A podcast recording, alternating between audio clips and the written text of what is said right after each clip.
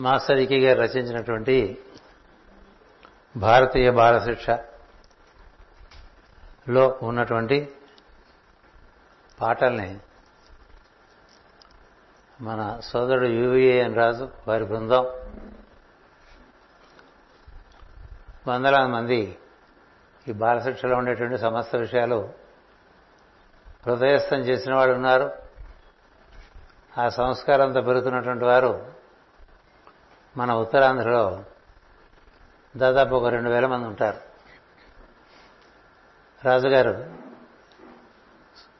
స్ఫూర్తితో ఉపాధ్యాయులను చేరదీసి చాలామందికి ఎన్నో విషయాలు తెలియపరిస్తే ఆ ఉపాధ్యాయులు చాలా రకాల విద్యాలయాల్లో పిల్లలకి ఎన్నో విషయాలు ఈ సంస్కారవంతమైన విషయాలని నేర్పుతూ ఉన్నారు.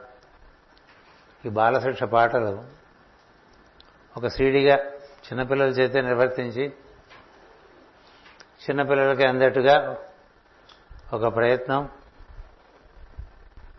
ముప్పై పాటలు ఒక దాంట్లో ఉన్నాయి. పంతొమ్మిది పాటలు ఇంకో దాంట్లో ఉన్నాయి.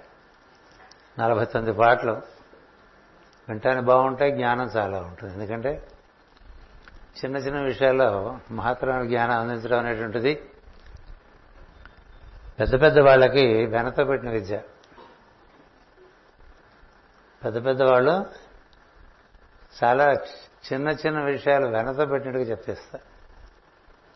చిన్న చిన్న వాళ్ళు చిన్న చిన్న విషయాలను చాలా పెద్ద పెద్దగా చేసి చూసుకుంటూ ఉంటారు. ఇవి పో ఎప్పుడూ ఉంటాయి. ఎందుకంటే ఓ మనిషికంటూ అమృతత్వం ఏర్పడితే ఆయన నుంచి వచ్చే ప్రతి కార్యానికి అమృతత్వం అందుతుంది. ఇలా జన సముద్రంలోకి సముద్రంలోకి వెళ్ళిపోతాయి. జన సముద్రం ఉండిపోతాయి. అక్కడ అక్కడ అక్కడ అక్కడ. ఎవరి తెలుసు అన్నమయ్య కీర్తనలు? కావేటి రంగ రంగ అనేటువంటిది తర్వాత కదా తెలిసింది. అది అన్నమయ్య రాశారు కదా.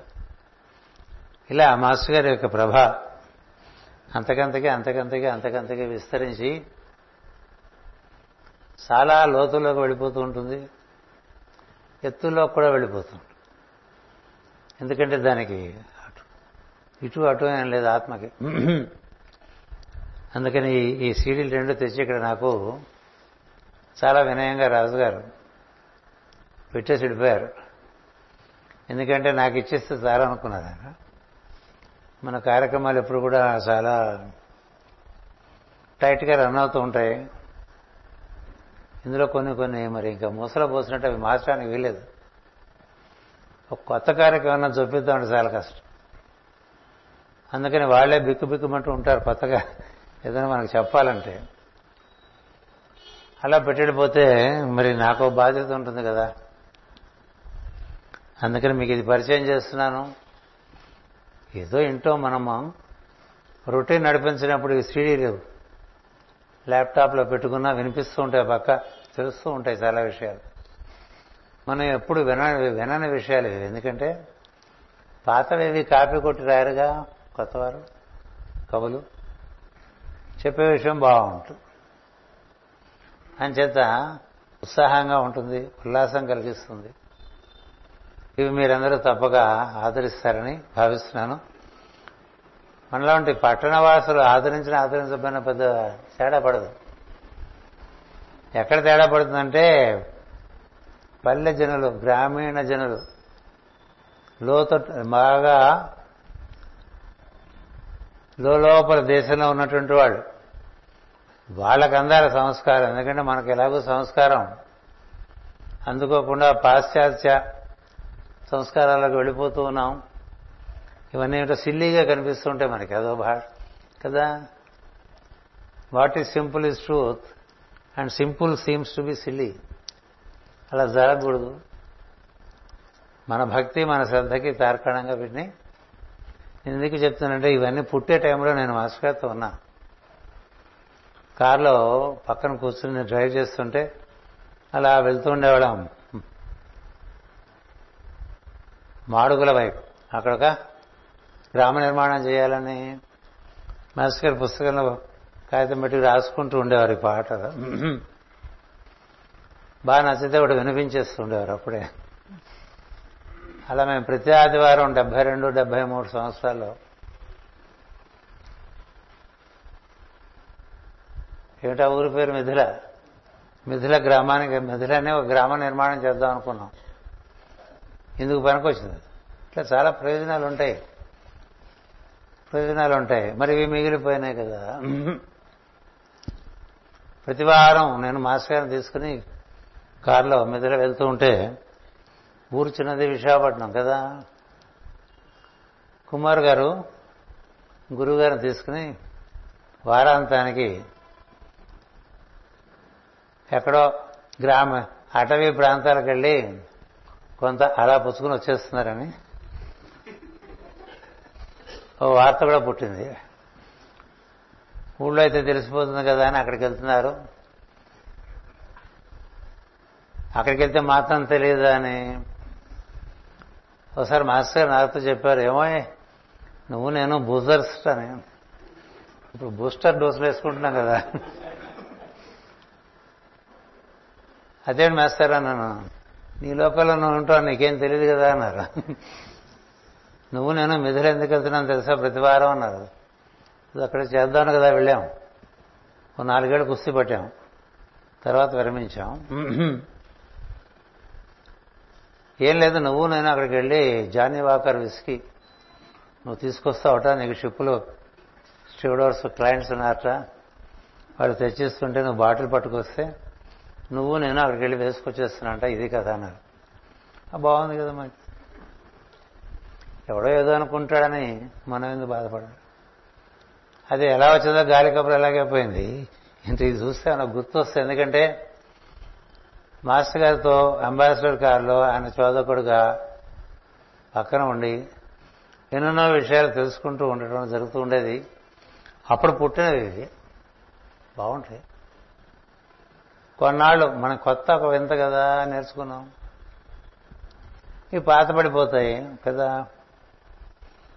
కానీ ఇవన్నీ ప్రజల్లోకి గ్రామాల్లోకి అటవీ ప్రాంతాల్లోకి వెళ్ళటం చాలా ముఖ్యం.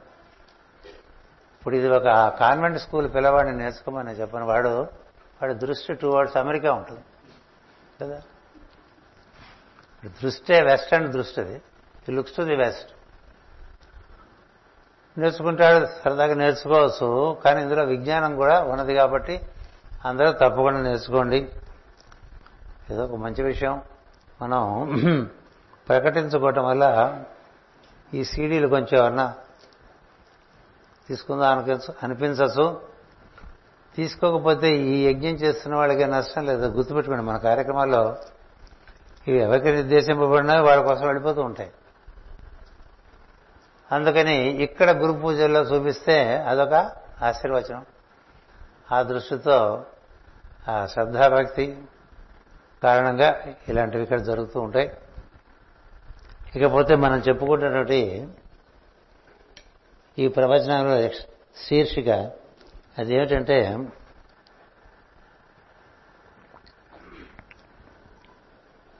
త్రిపాదస్య అమృతం దివి పాదోస్య విశ్వాభూతాన్ని త్రిపాదస్య అమృతం దివి. ఇది మూలమైనటువంటి మన రుక్కు. అదే బ్లావెస్కీ గారికి చూపించేశారు. ఆవిడ పుట్టేప్పటికే కొంత ఈ కనపడుతున్న దానిలో కొన్ని దివ్య విషయాలు ఆవిడ కనపడుతుండే అలాగే బెయిలీ గారికి ప్రతి ఏడు సంవత్సరాలకి ఆమె ఉండేటువంటి రాజప్రసాదంలోకి ఆమె ఒక రాజకుటుంబికురాలు. మేడం బ్లావెట్స్కి కూడా రాజకుటుంబికురాలు. మన పరమ గురువులు శరీరాలు ధాల్చిన సమయంలో వారందరూ కూడా రాజకుటుంబీకులే. మరువు మహర్షి సూర్యవంశపురాజు. దేవాప మహర్షి చంద్రవంశపురాజు. మైత్రేయ మహర్షి కాశీవంశపురాజు.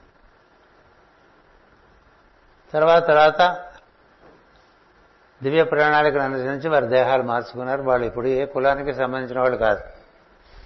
ఈమె బెయిలీ ఎప్పుడు ఒంటరిగా కూర్చునేదండి. ఇది రాజవంశం అంటే చాలా హడావిడి ఉంటుంది కదా. రకరకాల ఆచారాలు ఉంటాయి రాజవంశంలో. ఎలా కూర్చోవాలి? ఎలా భోజనం చేయాలి? దగ్గర నుంచి ఆచారాలు ఉంటాయి. భోజనానికి ఏం బట్టలు వేసుకోవాలి? నలుగురు వస్తే ఏం బట్టలు వేసుకోవాలి? సాయంత్రం పూట ఉద్యానవనంలో కూర్చుంటే ఏం బట్టలు వేసుకోవాలి? ఇలాంటి గ్రంథాలయంలోకి వస్తే ఏం బట్టలు వేసుకోవాలి? ఇతర రాజకుటుంబీకులు వస్తే ఏం బట్టలు వేసుకో అన్ని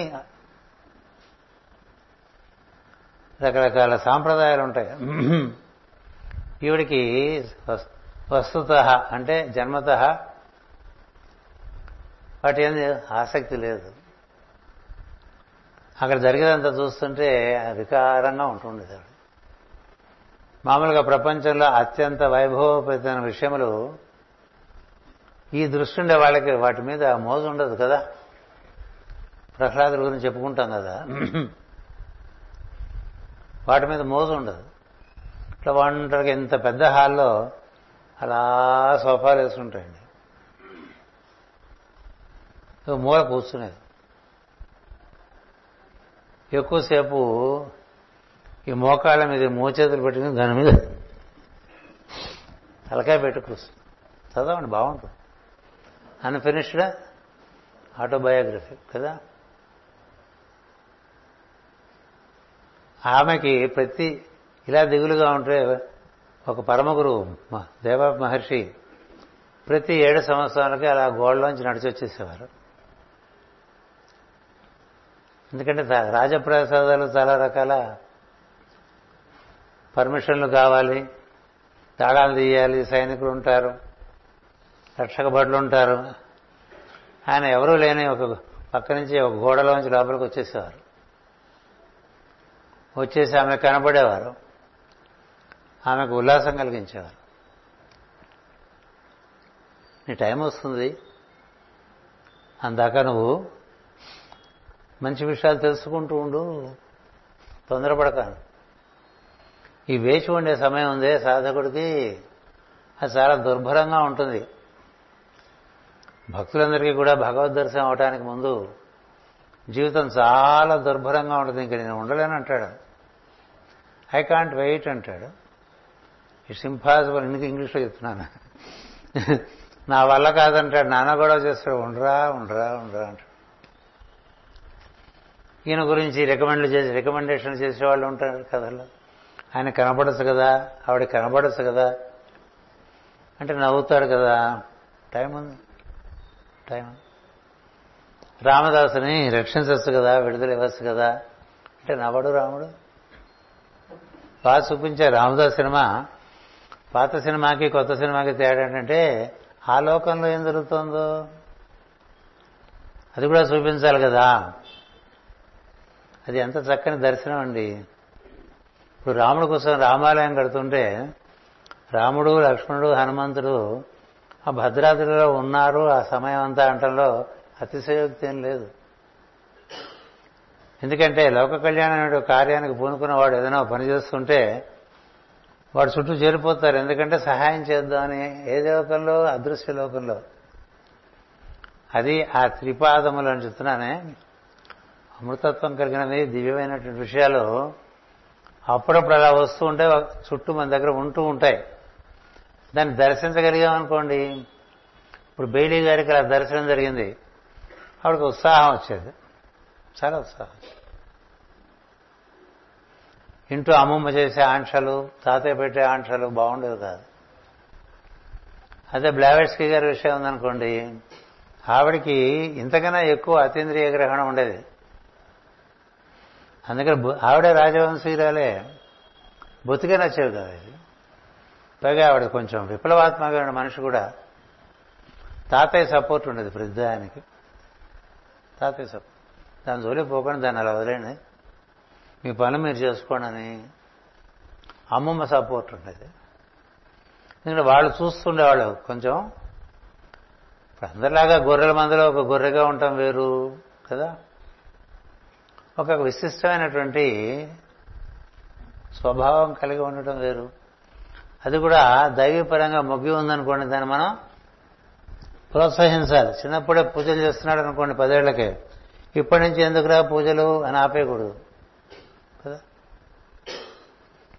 చిన్నతనంలోనే వాడు భాగవతం భగవద్గీత రామాయణం పుస్తకాలు చదువుకుంటున్నాడు అనుకోండి టైం వేస్ట్ చేయక టెక్స్ట్ బుక్ చదువుకో అని చెప్పకూడదు. మన మూర్ఖత్వం చేద్దాం మన పిల్లల్ని మంచి భావాలు వాళ్ళకి వచ్చినప్పుడు కూడా వాటి మనమే దాన్ని కానీ లోపల ఉండే జీవి ఆగడు. సో బ్లావెట్స్కి కూడా అలాగే ఉండేది. ప్రోత్సాహం అంతంత మాత్రంగానే ఉండేది. ఊళ్ళో వాళ్ళకి కొంచెం డౌట్గా ఉండేది వీడి మీద. వచ్చిపోయి తెలివిలాగా కనిపిస్తారు వాళ్ళు.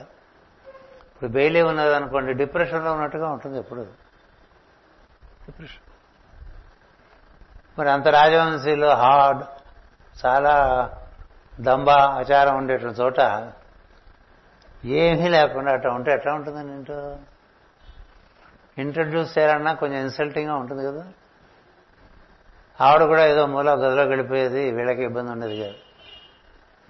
మళ్ళీ ఏడు సంవత్సరాలు మళ్ళీ కనబడేవారు. ఏమీ నీళ్ళు పట్టింది ఇక మళ్ళీ కనబడటానికంటే నేను నియమం పెట్టుకున్నాను ఏడు సంవత్సరాలకు నీకు కనబడతాను. కనబడి నీకు ప్రోత్సాహం ఇస్తాను. నువ్వంటే నాకు నీకు నాకు సంబంధం ఉన్నది.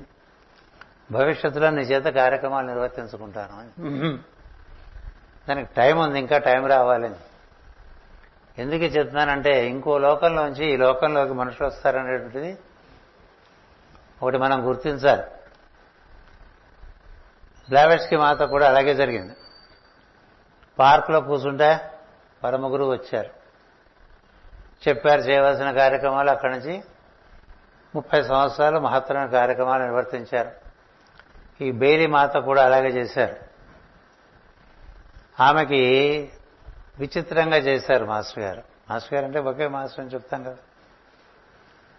ఈ దేవాపి మహర్షి ఏడేడు సంవత్సరాలు కనబడి ప్రోత్సాహం ఇస్తూ కొంత కొంత జ్ఞానపరమైనటువంటి దర్శకత్వం వహించిన పంతొమ్మిది వందల పంతొమ్మిదిలో ఒక మహాత్ముడు అదృశ్యం నుంచి దృశ్యంలోకి వాకు రూపంలో వస్తారు మనిషి కనబడ్డు.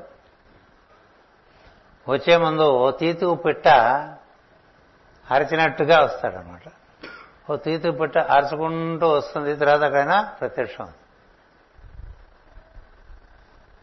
ప్రత్యక్షమై నువ్వు నాకు పని చేయాలి నీతో నాకు పని ఉంది ప్రపంచానికి కావలసినటువంటి సనాతనమైనటువంటి ధర్మము జ్ఞానము సమస్తము దానికి సంబంధించినవన్నీ నీ ద్వారా నేను నీకు డిక్టేట్ చేస్తాను నువ్వు రాసుకోవాలని. ఎక్కడ ఉంటావని అడిగారు. ఆవిడ ఈవిడేమో న్యూయార్క్లో ఉంటుంది.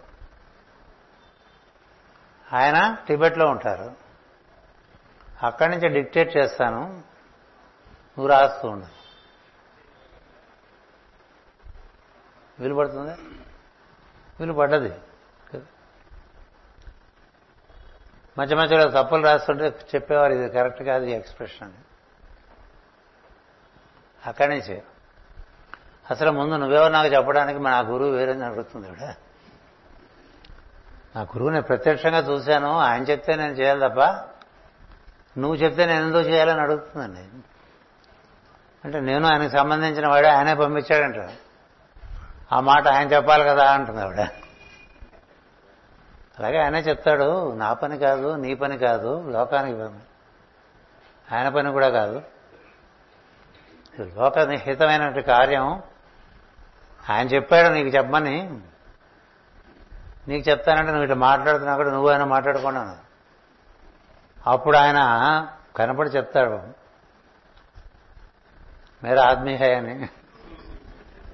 నా మనిషి వాడికి తెలిసినంత నాకు కూడా తెలియదు అంతలా పెరిగిపోయింది ఆయన మేధస్సు. చెప్పలేని విషయం ఏం లేదు. అని ఆయన చెప్పింది రాస్తూ ఉండు.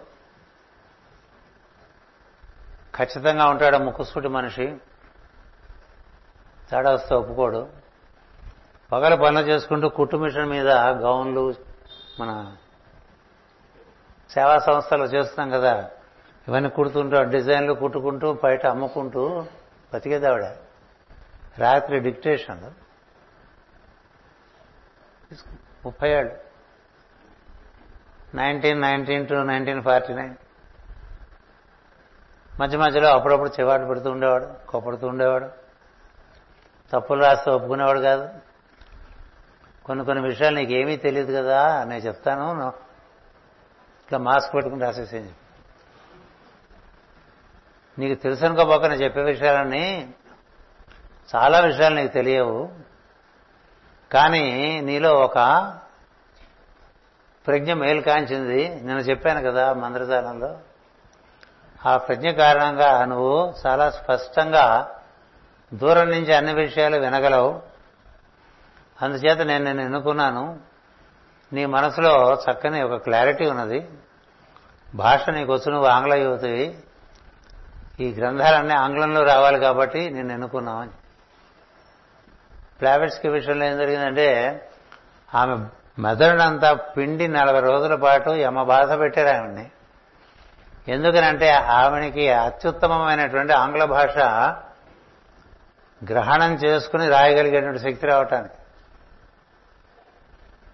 అలా ఈ బెయిలీ గారి ద్వారా బుక్కులు రాశారు. బుక్కులు రాశారు. పని అయిపోయిన తర్వాత ఇప్పుడు బ్లావెట్స్కి వర్క్ చేశారు వెళ్ళిపోయారు. బెయిలీ వర్క్ చేశారు వెళ్ళిపోయారు. ఇది కొత్త కాదు భాగవతం అలాగే రాశారు పోతన మాస్టర్ గారు. అందుకనే తెలుగు భాగవతం ఉన్నటువంటి విశిష్టత వేరు.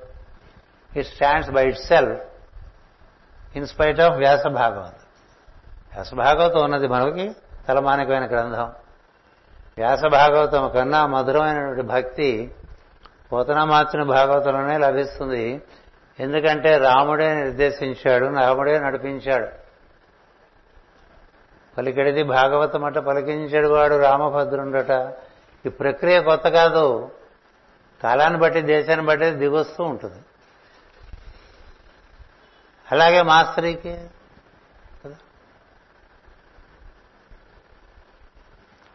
ఒంటరిగా గదిలో కూర్చుంటే అట్లా గోడలోంచి వచ్చేస్తారు. ఆయన కూడా దేవా మహర్షి చూస్తే గుండె గుహేలం ఉంటుంది.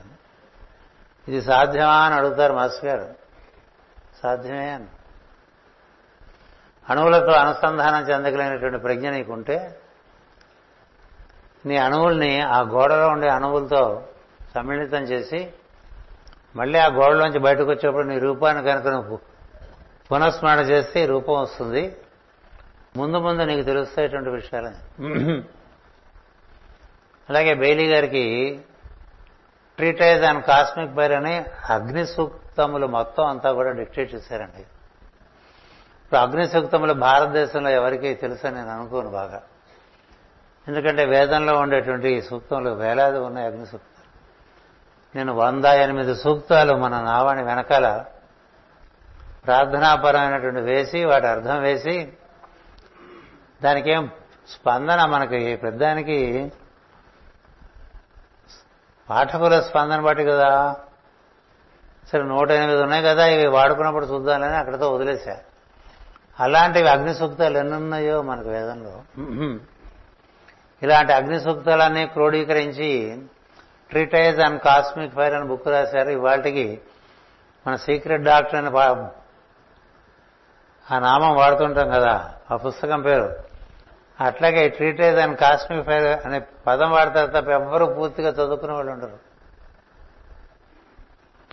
ఎవరు చదువుకోలేని విషయం ఎందుకు రాశారండి అంటే ముందు చదువుకుంటారని రాశారు. పరమ గురువుల ప్రణాళిక నాలుగు వందల ముప్పై రెండు సంవత్సరాలకి ఒక ప్లాన్ ఉంటుందండి. Every four three two years it's cycle అందుకనే వంద సంవత్సరాలు నూట ముప్పై సంవత్సరాల క్రితం మొదలుపెట్టినటువంటి విషయాలు. అవలా ముందుకు వస్తూ ఉన్నాయి. అలా మాస్టర్ గారు మరికి దానికి చూపించినప్పుడు ఎలా ఉంటుందండి? మాస్టర్ గారు భగవద్గీత చదువుకున్న తర్వాత ఈ పరమగురు యొక్క స్పర్శ వచ్చిన తర్వాత భగవద్గీత చదువుకుంటే మరి అవగాహన వేరు. భగవద్గీతలో ఇంత ఉన్నదా అనిపించింది మాస్టర్ అంటే ఏంటి? ఈ రెండు రోజుల్లో మీకు చెప్తున్నటువంటి మనోలోకంలోంచి ప్రజ్ఞ బుద్ధిలోకంలోకి ప్రవేశించింది అనుకోండి అది ఒక తెర తొలగింపు. ఐసిస్ అన్వీల్డ్ అని బుక్ రాశారు కదా. ఆ బ్లావెట్స్కి ఈ భూమి మీద మానవ జాతి ఎప్పుడు పుట్టింది? పొద్దున పుస్తకం కూడా మనం ఆవిష్కరించాం. అంటే ఇవన్నీ ఆవిష్కరిస్తాం కానీ అందులో విషయాలు చదువుకోం. కానీ చాలా గొప్ప విషయం. ఈ భూమి మీద ఏడు తరాలు ఏడు ఉపజాతులు ఏడు జాతులు నడుస్తూ ఉన్నాయి. అందులో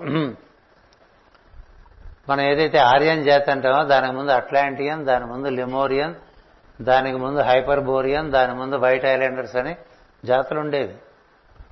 అన్ని జాతుల్లోనూ మనం ఉన్నాం. మన కథే మానవుడి కథే. కోటి ఎనభై లక్షల సంవత్సరాల నుంచి భూమి మీద మానవుడు ఉన్నాడు అని హిమాలయాల్లో ఉండేటువంటి గృహల్లో ఉండేటువంటి పుస్తకాల్లో ఉన్నదని ఆవిడ దర్శించి మనకి ఇచ్చారు. ఈ జాతులు అప్పటి నుంచి ఇప్పుడు ఉన్నాయి. ఈ భూమి మీద పరిణామం చెందుతూ ఉన్నాయి. రకరకాలుగా పరిణామం చెందుతూ వస్తున్నాయి ఒకప్పుడు ఒక చోట భూమి ఉండేది ఇంకో చోట సముద్రం ఉండేది. ఇప్పుడు సముద్రం ఉండే చోట భూమి ఉన్నది భూమి ఉన్న చోట సముద్రం ఉండేది. మనం అనుకుంటున్న పెసిఫిక్ అనేటువంటి సముద్ర భాగం ఒకప్పుడు భూభాగం అప్పుడు అక్కడ చాలా లెమోరియన్స్ అని దేవతలే మానవుల శరీరాలు ధరించిన సందర్భాలు ఉన్నాయి. ఆ సమయంలోనే గణపతి హనుమంతుడు ఇలాంటి వాళ్ళందరూ వచ్చారని. ఎన్నెన్నో విషయాలు మనకి మామూలుగా తెలిసే విషయాలు కాదు. చాలా వాటికి రుజువులు కూడా చూపిస్తూ ఆవిడ ఇంత ఉద్గ్రంథం రాసింది. ఈ మానవ జాతిని మొదటి నుంచి నడిపిస్తున్నటువంటి ఋషులు వారందరూ ఎంత కృషి చేశారో ఈ జాతుల కోసం జాతుల పరిణామం కోసం. వారి ప్రతీకలే మనకున్నటువంటి పరమ గురువులందరూ కూడా. ఇట్లా ఈ జాతులు పుట్టడం ఉత్తర ధ్రువం దగ్గర అక్కడి నుంచి రకరకాలుగా వలసలు వెళ్ళటం ఒకప్పుడు అట్లాంటిస్ భూభాగం ఉండేది. అట్లాంటియన్స్ ఉండేవాళ్ళు. ఇంకొకప్పుడు హైపర్ బోరియన్ అని మన భూగోళంలో ఉత్తర భాగంలో ఏదైతే మనకి ఇప్పుడు బాగా ఎడారి ప్రదేశం మంచు ప్రదేశంగా ఉన్నాయో అక్కడ ఉండేది భూభాగం అక్కడ ఉండేవాడు కొంత పైతాగ్రస్ అనే మహర్షి ప్రతి ఆరు నెలలకే అక్కడికి వెళ్ళొస్తుండేవాడు అండి హైపర్ బోరియన్ ల్యాండ్. ఏముంది అక్కడంటే ఏం చెప్పని మీకు? మీకు చెప్పినా తెలియదు కదా అన్నాడు హైపర్ బోరియన్ అయిన తర్వాత అట్లాంటియన్.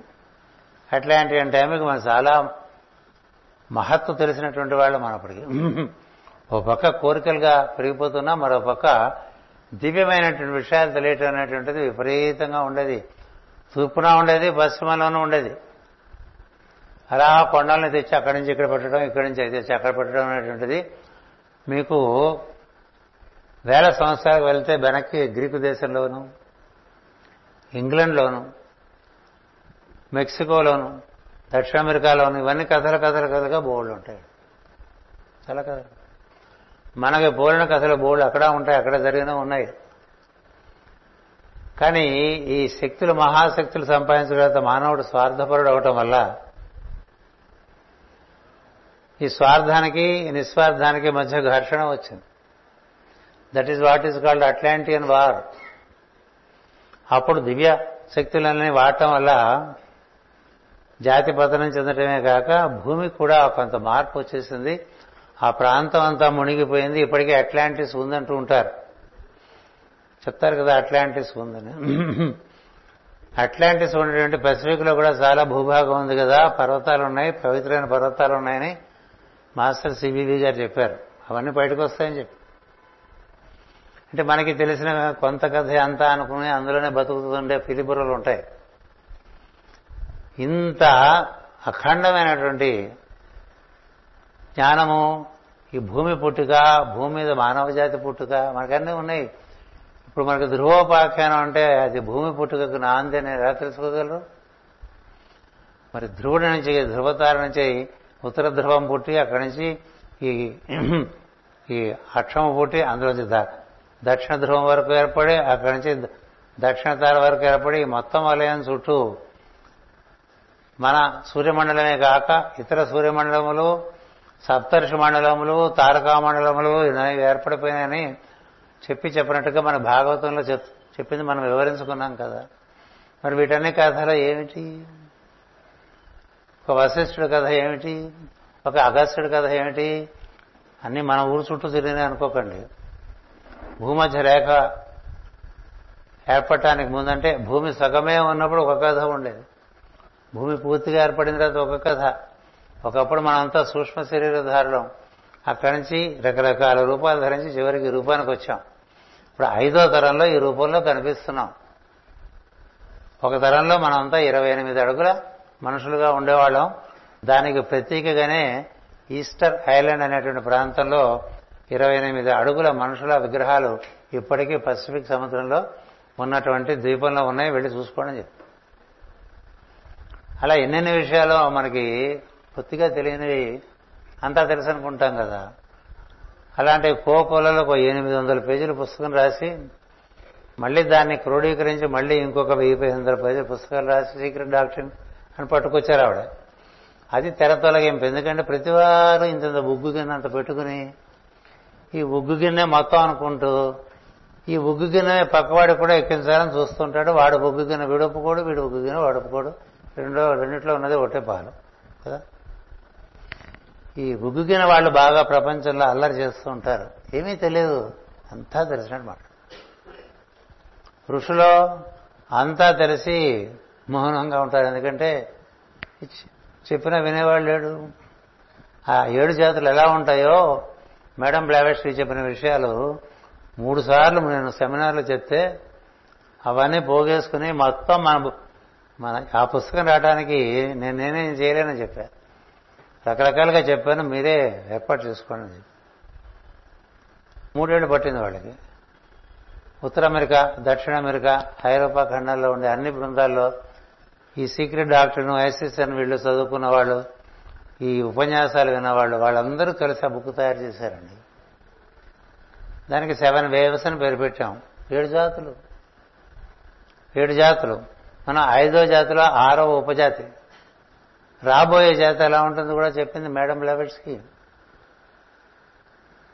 రాబోయే జాతి ఎలా ఉంటుందో కూడా చెప్పారు ఆవిడ. అంతేకాదు సంతానం కనాలంటే స్త్రీకి పురుషుడు పురుషుడికి స్త్రీ అవసరం లేదు అలాంటి రోజులు కూడా వస్తాయని చెప్పింది. సంతానం కనాలంటే పురుషుడికి స్త్రీతో సంబంధం లేదు స్త్రీకి పురుషుడితో సంబంధం లేదు. కుంతిదేవి కనలే? కనదా ద్రుపదుడు సంతానం కనలే? ఎలా కన్నాడు ఇవన్నీ ప్రస్తుతం మనకి మిస్టరీ ఒకప్పుడు సైన్స్ మళ్ళీ ఆ సైన్స్ రాబోతుందని చెప్పింది ఆవిడ. పువ్వు లేకుండా ఫలం వచ్చేటువంటి పరిస్థితి వస్తుందని చెప్పింది ఆవిడ. పువ్వు పుట్టి పువ్వులోంచి ఫలం వస్తుంది కదా? అలా అక్కర్లేదు. సరాసరి ఫలం వచ్చేస్తుంది. అలాగే స్త్రీకి పురుష సంపర్కం లేకుండా సంతానం కనసు అలాగే పురుషుడు కూడా తన వీర్యాన్ని భద్రం చేసుకుని సంతానాన్ని ఏర్పాటు చేసుకోవచ్చు. చేసుకున్నారు ఇదివరకు పురుషులు. మరి ఇలాంటి కథలన్నీ అంటే పెసిఫిక్ మహాసముద్రంలో ఎంత కథ జరిగింది? అట్లాంటిస్ మహాసముద్రంలో ఎంత కథ జరిగింది? భూమి ఉత్తర భాగంలో ఎంత కథ జరిగింది? ఇప్పుడు జరుగుతున్న కథలో కూడా ఇంత మాత్రమే మనకు తెలుసు ఇంకేం తెలియదు గట్టిగా మాట్లాడితే మన హిస్టరీ ప్రతి వాళ్ళు రెండు వేలకే కన్ఫర్మ్ చేస్తారు. అంతకు ముందు కూడా ద్వార పొందిరా కృష్ణుడు అక్కడ ఉన్నాడురా అంటే వినేవాళ్ళు ఎవరు లేరు కదా. ఇప్పుడు ఇప్పుడు మనకి శాస్త్రీయమైనటువంటి పరికరాలు రావటం వల్ల ఒప్పుకునే పరిస్థితి వస్తుంది. అలాగే సరస్వతి నది లేదంటాను కదా. మన వాళ్ళు కూడా సమయానుకూలంగా మార్చేసుకుంటూ ఉంటారు. అది అంతర్వాహిని అక్కడిక్కడ లోపల నుంచి వస్తుంది. గంగా యమున అని కాదు కాదు కాదు. సరస్వతి నది సింధు నదిలాగా ప్రవహిస్తూ ఉండేది హిమాలయాల నుంచి అలాగ వెళ్ళిపోయి వాయవ్యంగా మన మన శాటిలైట్స్ నుంచి మిగతా పరికరాలను చూస్తే మన భూమి ఒక పదివేల అడుగులు లోపలికి వెళ్తే మహత్తరమైన నది ఉంది అక్కడ. జీవనది. కన్ఫర్మ్ చేశారు. ద్వారక కన్ఫర్మ్ చేశారు. ఇట్లా ఎన్నెన్నో తెలుస్తూ ఉంటాయి. ఇంకా ముందు ఇంకా చాలా తెలుస్తాయని చెప్పింది ఆవిడ. నేను ఎందుకు ఈ విషయం చెప్తున్నానంటే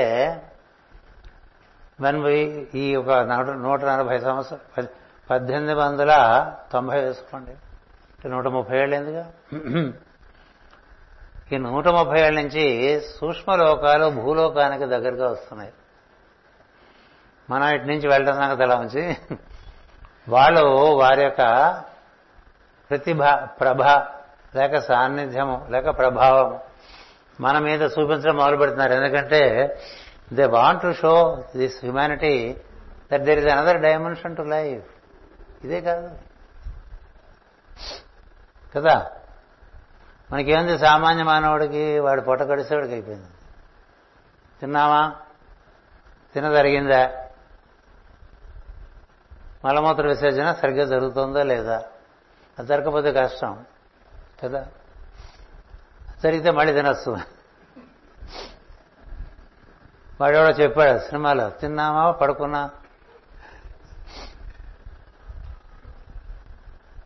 అంచేత తింటాం. ఏవో కోరికలు తెచ్చుకోవటం మనసుకు సంబంధించినవి శరీరానికి సంబంధించినవి. ఏదో నాలుగు పొడి మొక్కలు నేర్చుకుని నేను కూడా తెలిసిన వాడని భావన. ఇలా బతికేస్తున్న జాతి ఎప్పుడు బాగుపడుతుందని ఇంకో డైమెన్షన్ చూపించకపోతే. ఇంకో మహిమ ఉందని తెలియదు. మహిమ వేరే కలదు మన తోడనున్నదా విశ్వదాభిరామ వినురవేమ అన్నాడు వేమన. మరి వేమన పూర్వాశ్రమంలో ఆయన జీవితం ఏంటి ఆ స్పర్శ వచ్చిన తర్వాత ఆయన జీవితం ఏంటి ఏం ముట్టుకుంటే అది బంగారం అయిపోయే స్థితికి వచ్చాడు ఆయన. మహాసిద్ధుడైపోయాడు మహాయోగి అయిపోయాడు. మరి ఆయన రాసిన పద్యాల్లో ఉండేటువంటి తత్వం పండితులు జ్ఞానులు ఎవరు రాయలేరు. స్పర్శ ఉన్నవాడి పద్ధతి వేరు. బుర్రగొక్కుని పుస్తకాలని మూసుకునేవాడు బుర్రలో వాడి పద్ధతి వేరు. కదా?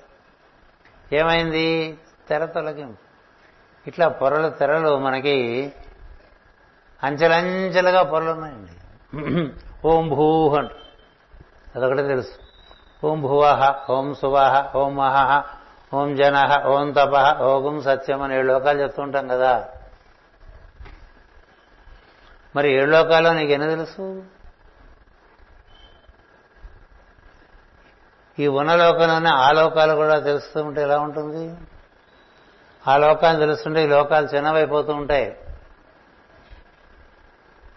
ఆ లోకాలు తెలుస్తుంటే ఈ లోకాలు చిన్నవైపోతూ ఉంటాయి. ఇదేం లోకం అనిపిస్తుంది?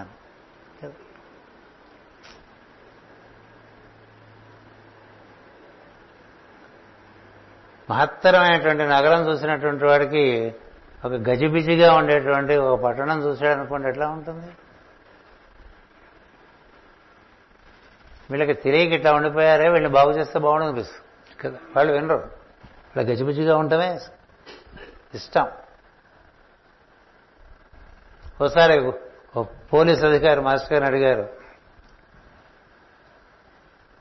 వీళ్ళందరూ తెలిసి కూడా ఎందుకు ఇలా ఉంటారు మాస్టర్ గారు? అని అంటే నవ్వారు మాస్టర్ గారు ముందు కాఫీ తాగని చెప్పారు. కాఫీ తాగిన తర్వాత ఇప్పుడు చెట్టు గారు ఇప్పుడు పంది ఉందనుకోండి దాన్ని మురుగుంట ఇష్టం దాన్ని ఎంత సంస్కరించినా అది మురుగుంట్లోకి వెళ్ళి పడుకో కదా? కుక్క ఉందనుకోండి ఎంత దానికి తెలిసినా జాలిగుంట్లోనే పడుకుంది. జాలిగుంట. తెలియటం కాదు కావాల్సింది తెలిసిన కొద్దీ ఆచరించడం మొదలు పెడితే ఇది పందిగుంట ఇది దాలిగుంట అని దానికి అనిపిస్తే అందులో పడుకోదు.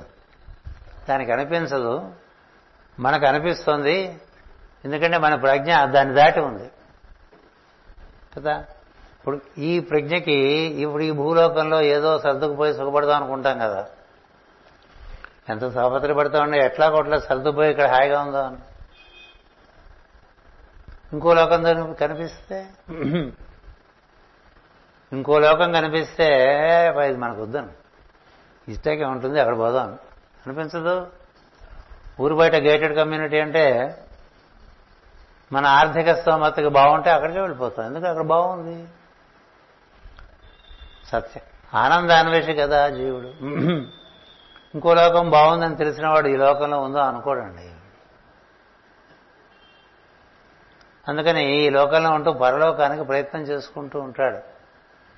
ఇక్కడ ఉండి చదువుకునేప్పుడే పాస్పోర్ట్ తెచ్చుకుని అమెరికాకి వీసా తయారు చేసుకుంటుంటారు కదా. పిచ్చివాళ్ళు పిచ్చివాళ్ళు. అని అడిగితే అక్కల అంటే ఈ మార్గంలో ఉండేవాళ్ళకి అక్కల నువ్వు నిట్ట వెళ్తే భూమి నుంచి ఒక రకం ఇట్లా అర్థంగా వెళ్తే ఒక రకం.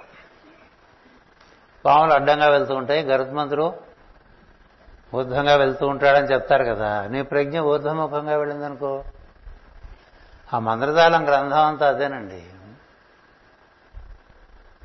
కదా? మంత్రజాల గ్రంథం వరకు వద్దు. ముందు గోదా వైభవం వెళ్ళండి. ఆ గోదకి కలిగిన అనుభూతులు రాత్రిపూట ఎవరివవి? అసూయాల అనుభూతులే. ఒక రాసలీల రాశారు. ఎవరి అనుభూతులు ఆయనవే. ఆయన అనుభూతులే ఆమె కథనాయికగా పెట్టి ఇచ్చారు. భాగవతంలో ఈ గోపికా జనం రాత్రి అవగానే పులోమని యమునా నదికి వెళ్ళిపోతారు కదా. ఇట్లా ఊరంతా ఊళ్ళో ఆడవాళ్ళందరూ రాత్రి యమునా నదికి వెళ్ళిపోతే ఒప్పుకుంటారండి ఎవరైనా? చెప్పండి. ఊళ్ళో వాళ్ళంతా ప్రతి రాత్రి యమునా నదికి వెళ్ళిపోతే ఇంట్లో మగవాళ్ళు ఏమని చేస్తారు? ఊరుకుంటారా? గురుగారి కార్యక్రమాలని రాత్రిపూట అంతా తమ స్త్రీలందరూ గురుగారి ఆశ్రమంలో ఉంటే ఎట్లా ఉంటుంది? ఎట్లా ఉంటుంది? అప్రతిష్ట కాదు? అప్రతిష్టనా? వాళ్ళకి అప్రతిష్ట గురువుకి అప్రతిష్టగా? ఏం జరిగింది అక్కడ? బృందావనంలో? ఆయన అక్కడ యమునా నది తీరంలో వేణునాదం చేస్తూ ఉంటే ఈ గోపికలో అందరిలో ఉండేటువంటి ప్రజ్ఞ ప్రచోదనం చెంది సూక్ష్మదేహధారుడై ఆ యమునా దగ్గరికి వెళ్ళి రాత్రంతా రకరకాలైనటువంటి అనుభూతి పొందుతూ ఉండేవారు. కృష్ణ దర్శనంతో కృష్ణతో ఆ గానంలో ఇమిడిపోయి వాళ్ళు నాకు వాట్సాప్ మెసేజ్ వచ్చింది. కృష్ణుడు హిమాలయాల్లో వేణునాదం చేస్తున్నట్టు. The master musing with the nature అని చెప్పాను అంతే. ఆయన తన వేణునాదం చేస్తుంటే ఆ చుట్టుపక్కల ఉండేవన్నీ కూడా ఆ సూక్ష్మదేహాలతో అక్కడికి వచ్చి చేరేవి. ఆవులు దూడలు పక్షులు చెట్లు పూల చెట్లు. ఈ వర్ణం చూస్తే చాలా ఆశ్చర్యం ఇస్తుంది అంతా ఒక నీలిమ కాంతిలో ఇది దీంతోనే మొదలుపెట్టే గురు పూజలు ఈసారి నేను. ఒక నీలిమ కాంతిలో వీళ్ళందరూ ఒక తన్మయ స్థితిలో ఉంటారండి. ఆనందమైన అనుభూతిలో ఉంటారు. ఎందుకంటే ప్రతి వారికి తాను గోపిక తన లోపల కృష్ణుడు తను గోపిక తన లోపల కృష్ణుడు తన లోపల కృష్ణుడితో తాను చక్కగా నృత్యం చేస్తూ అనుసంధానం చెందుతూ ఆనందం పొందుతూ ఉంటుంది అంతే. ఆ గానం అలా నడుస్తూనే ఉంటుంది. వీళ్ళు ఇలా తన్మయం చెందుతూనే ఉంటారు. అలా తన్మయం చెంది ఏ ఐదు గంటలకు ఇంటికి వెళ్తే మామూలుగా భౌతికంగా అయితే మరి ఇంటికి వెళ్ళి పడుకోవాలి కదండి రాత్రంతా మేలుకున్నవాళ్ళు పడుకోలే రాత్రంతా మేలుకున్నాం మేము వర్క్ చేసాం రాత్రి. చెప్తుంటాం కదా. అందుకని పగలు పడుకుంటున్నామంటే ఏమైంది? ఉన్న విషయాన్ని తారుమారు చేసుకున్నట్టు అవుతుంది. ఎందుకంటే రాత్రి జరగవలసిన పని రాత్రి జరగాలి పగల జరగవలసిన పని పగలు జరగాలి. అశ్విని దేవతల స్తోత్రంలో చాలా చక్కగా వివరిస్తారు ఏ జాములో ఏ పని చేసుకోవాలో మనిషి.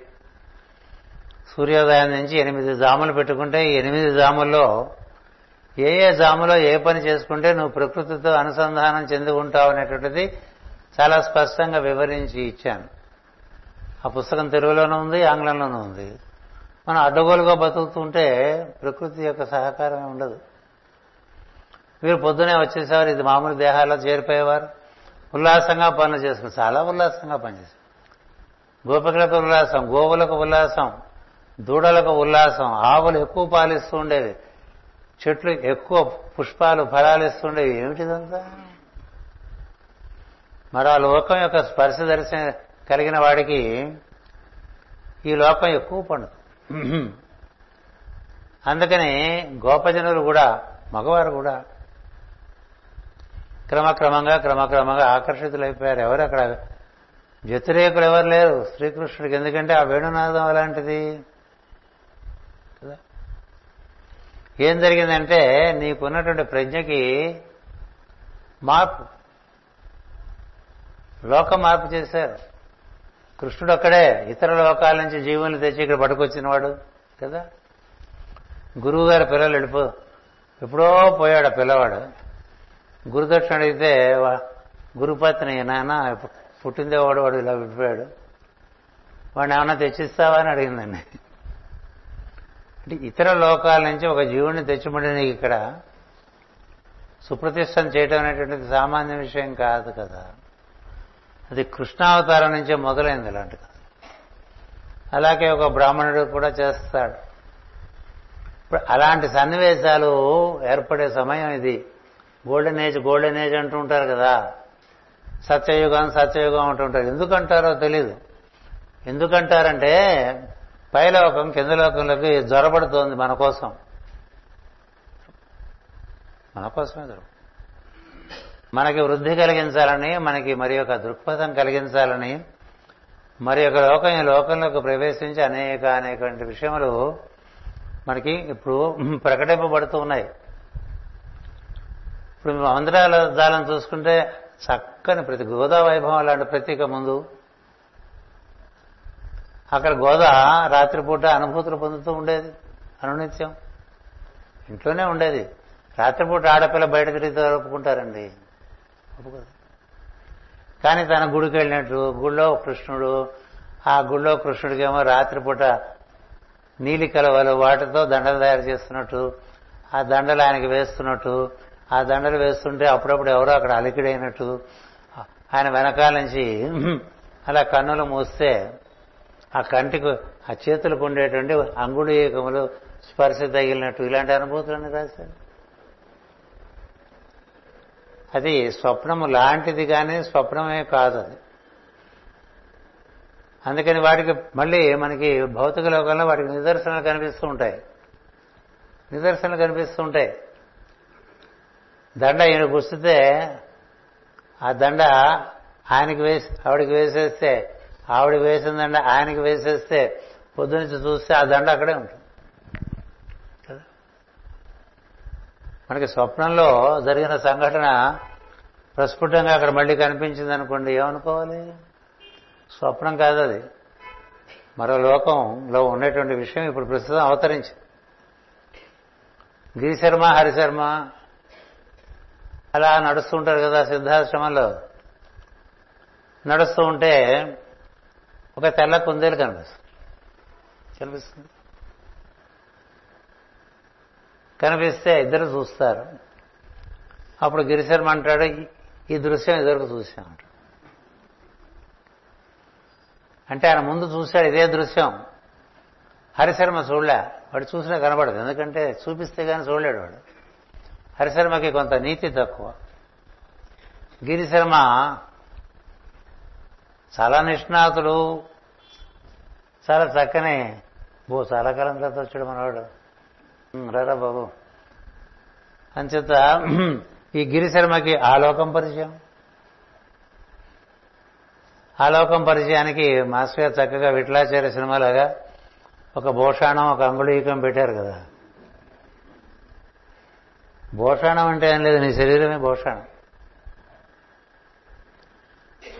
సాయంత్రం అయ్యేసరికి గిరిశర్మ మాయమైపోతుండేవాడు కదండి. సిద్ధాశ్రమం నుంచి గిరిశర్మ మాయమైపోతుంది ఎలా ఎలా వెళ్ళిపోయాడో తెలిసేది కదా ఎవరికి? వీడేమిటి? ఇంతవరకు ఇక్కడే ఉన్నట్టు ఇప్పుడు కనపడ్డాడు. మళ్ళీ పొద్దున తయారయ్యాడు కదా? దానికి ఏమిటి ఆయనకి సౌలభ్యం అంటే భోషాణం నీ అంతఃకరణ శరీరమే నీ భోషాణం గుర్తుపెట్టుకోండి. అంగుళీయకం గురువు ఇచ్చిన మంత్రం. గురువు ఇచ్చిన మంత్రంతో నీ అంతఃకరణలో ప్రవేశిస్తే నీ సద్గురువు నీలో ఒక ప్రత్యేకమైన ప్రజ్ఞను మేలుకాల్పింపజేసి నీ సూక్ష్మ శరీరంతో ఆయన పని చేసుకుంటూ ఉంటాడండి.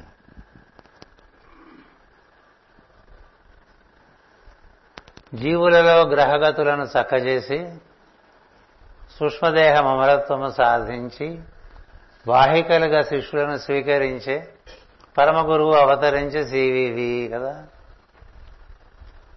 Master please let us receive the influx of thy plenty of prana into our system so that we may resist disease decay and death realize the highest truth the pure love and the bliss of existence for what to serve humanity according to thy plan ఇది శ్రద్ధాభక్తులతో ఎవరు చేసుకుంటారో?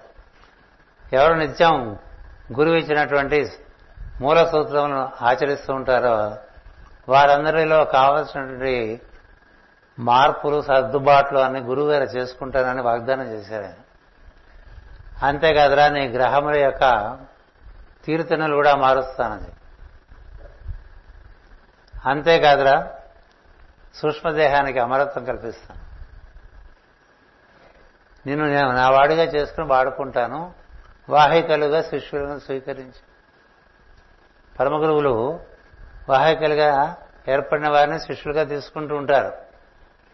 ఈయన వాహికలుగా ఏర్పరుస్తున్న ఈ supply centre ఇది.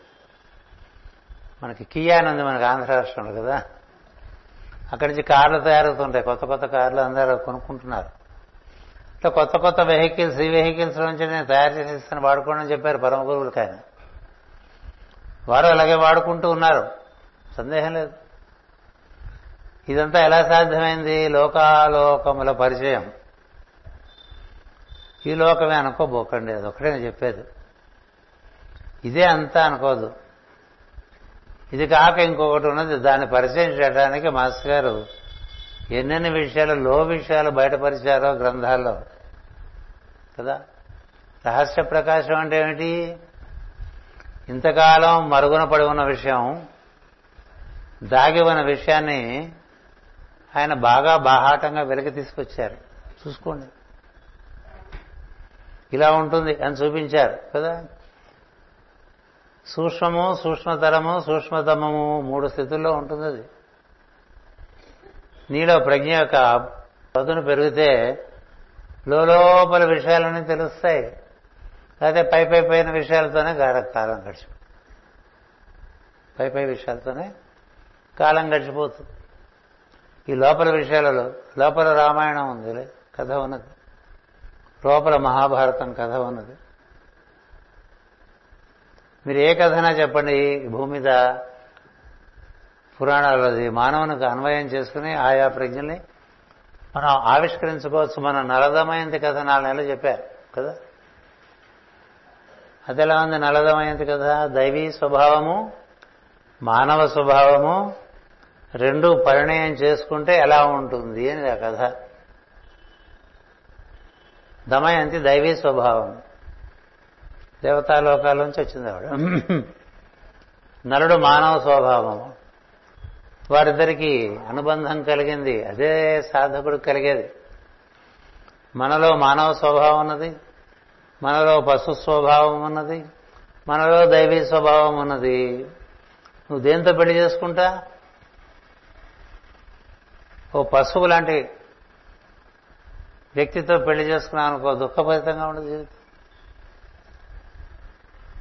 ఓ పురుషుడు కానీ ఓ స్త్రీ కానీ పశుభావంతో ఉన్నారనుకోండి ఈ మానవ స్వభావం ఉండేవాడికి చాలా చిరగ్గా ఉంటుంది. ఇంట్లో గేదెని కట్టేసుకున్నట్టు ఉంటుంది. దున్నపోతున్నాం ఎంత కష్టం. అలాగే ఓ మానవ స్వభావం ఉండేటువంటి వాడు ఒక దైవీ స్వభావం ఉండేవాడితో కలిశారు. అది కదా నరదమైంది కదా? కలిస్తే ఏమవుతుంది? అందులో ఎన్ని రహస్యాలు ఉన్నాయి ఎన్ని చెప్పుకున్నాం? దీనివల్ల తెలిసినాయి? జ్ఞానం.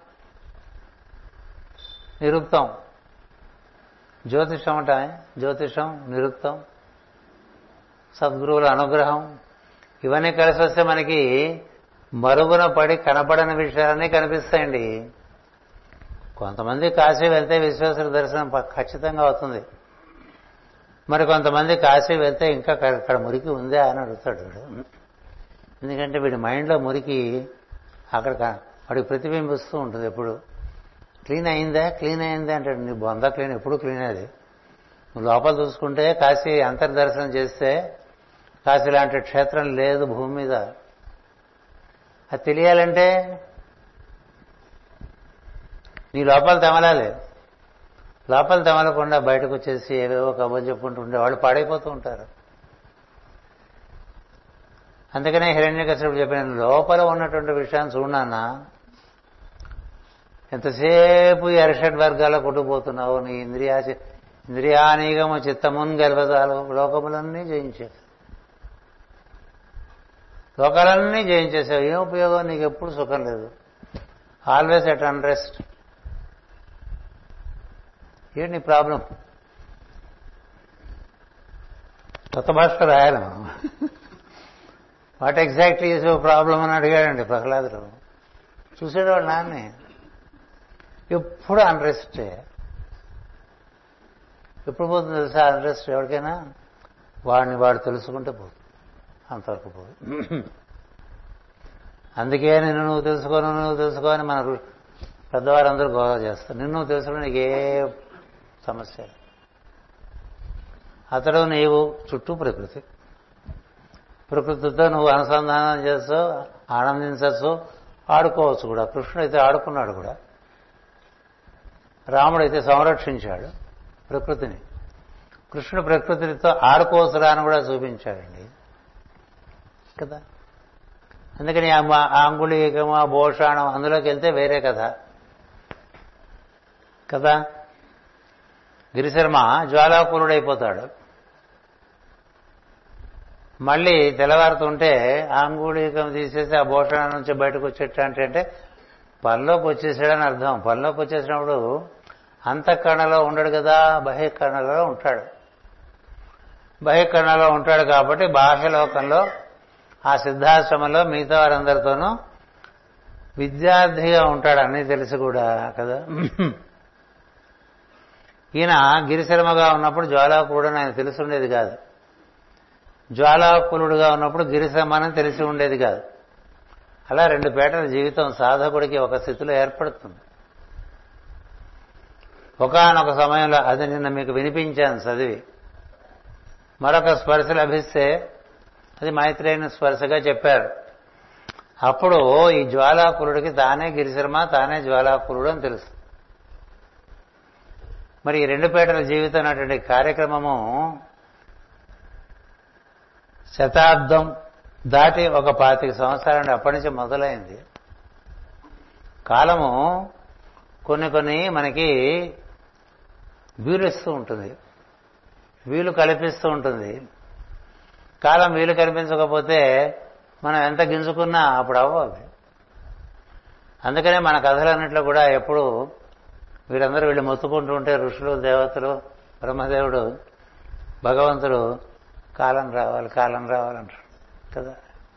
ఇప్పుడు అలాంటి కాలంలో ఉన్నాం మనం కరోనాలో ఉన్నాం అనుకోకండి. అనుకుంటే అది పట్టేస్తుంది. ఎంత మేధావంతుడైనా కూడా కరోనా గురించి మాట్లాడుతుంటే వాడు ఏం మేధస్సు వాడిది? ఉండి ఉంటుంది. నీ పని నువ్వు చేయి. మూతి గుడ్డగట్టుకో ఫస్ట్ నేమ్ అదే కదా మూతి గుడ్డ కట్టుకో. మనిషికి మనిషికి దూరంగా ఉండు. అడ్డమైనవి ముట్టుకోక కలుపుకోక అలా జరిగితే చేతులు కాళ్ళు కడుక్కో వీలుంటే ఇంకోసారి స్నానం చేయండి నిజమైన సాధకులు మాటిమాటికి స్నానాలు చేస్తారండి. కాస్త శరీరం బాగాలేదు అనిపిస్తే వెంటనే స్నానం చేస్తారు హాయిగా ఉంటుంది ఎందుకంటే దేవతల్ని మానవుల్ని కూడా పవిత్రీకరించగలిగినటువంటి శక్తి ఆపస్ అంటే జలముకే ఉంది. Water purifies men and gods alike అని ఒక వాక్యం. బాగా హాయిగా స్నానం చేసామనుకో శుభ్రపడిపోతావు కరోనా వస్తుందేమో అని భయం ఉంటే రోజు మూడు సార్లు స్నానం చేయండి. మనకు అసలే ఓపిక తక్కువ ప్రతిదానికి కదా. తినటానికి ఓపిక ఉంటుంది కానీ స్నానం చేయడానికి ఓపిక ఉంటుందని సమాచారం సరే అటు పోవద్దులండి. మూతి గుడ్డ కట్టుకోండి దూరం దూరంగా ఉండండి అవి ఇవి ముట్టుకోకండి. మిమ్మల్ని మీరు ముట్టుకోకండి దానికి భయపడకండి. మీ ముక్కు మీరు ముట్టుకోవడానికి భయపడితే ఎట్లాగండి? అతి చేస్తారు ఏం చేసిన అతి. అవి పనికిరావు ఇవి పనికిరావు. అప్పుడు ఇచ్చిన చేసిన ఇప్పుడు పనికిరావు. ఇప్పుడు కొత్త ఇంజక్షన్ తీసుకోవాలి అవి తీసుకున్నా ఇవి తీసుకోవాలి ఇవన్నీ తీసుకున్న బూస్టర్ మీకు ఒకటి చెప్పనా? నాకు వస్తూ ఉంటాయి పాశ్చాత్య దేశాల నుంచి. Fifty percent of the west they have విసిరి పారేశారు కదండి మాకు అక్కర్లేదు చస్తే చస్తాం. అందుకని అక్కడ ఎక్కువ కూడా. డెబ్బై వ్యాక్సిన్స్ ఉన్నాయి వెస్ట్లో. వాళ్ళు విసిగిపోయారు వ్యాక్సిన్స్ తీసుకుని తీసుకుని తీసుకుని తీసుకుని. ఇది ఒక వ్యాపారం అన్నారు. ఈ వ్యాక్సినేషన్ ఈ pharmaceuticals insurance companies corporate hospitals డాక్టర్లు అదొక అదొక లోకం. అది బహుశా యముడే ఈ లోకంలోకి పట్టుకొచ్చాడేమని ఏం వాడు రావచ్చు ఇప్పుడు హాస్పిటల్కి వెళ్తామంటే నరకానికి వెళ్తాం కానీ భావిస్తాం కదా చాలా మటుకు. ఇప్పుడు ఓమిక్రాన్ ఇద్దరికి రాకముందే ప్రేయర్ ముందే ఒక ఆయన శుభవార్త చెప్పాడు. ఓమిక్రాన్ వచ్చిందండి. ఏం చేయమంటే ఇంజక్షన్ ఇవ్వాలి లక్ష రూపాయలట. ఇలాగ దోచేయటం పక్క ఉంటుంది. సత్యం ఉందో లేదో ఎవడో తెలియదు వెస్ట్లో వాళ్ళు ఇది మోసం. ఇది మందుల కంపెనీలు ఇన్సూరెన్స్ కంపెనీలు కార్పొరేట్ హాస్పిటల్స్ డాక్టర్లు అందరూ కుమ్ముక్కై మానవ జాతిని దోచేస్తున్నారు అని పెట్టారండి. సో మాకు యాప్స్లో ఊ అంటావా ఊ అంటావా అని పాట.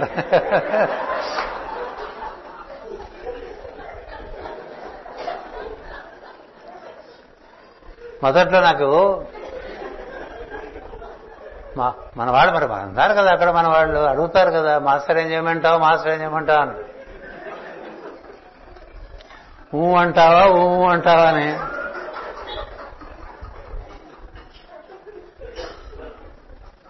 ఏం చేస్తావు? ఏం చెప్తావు మనం వద్దురా అంటే వాడు చచ్చిపోతే?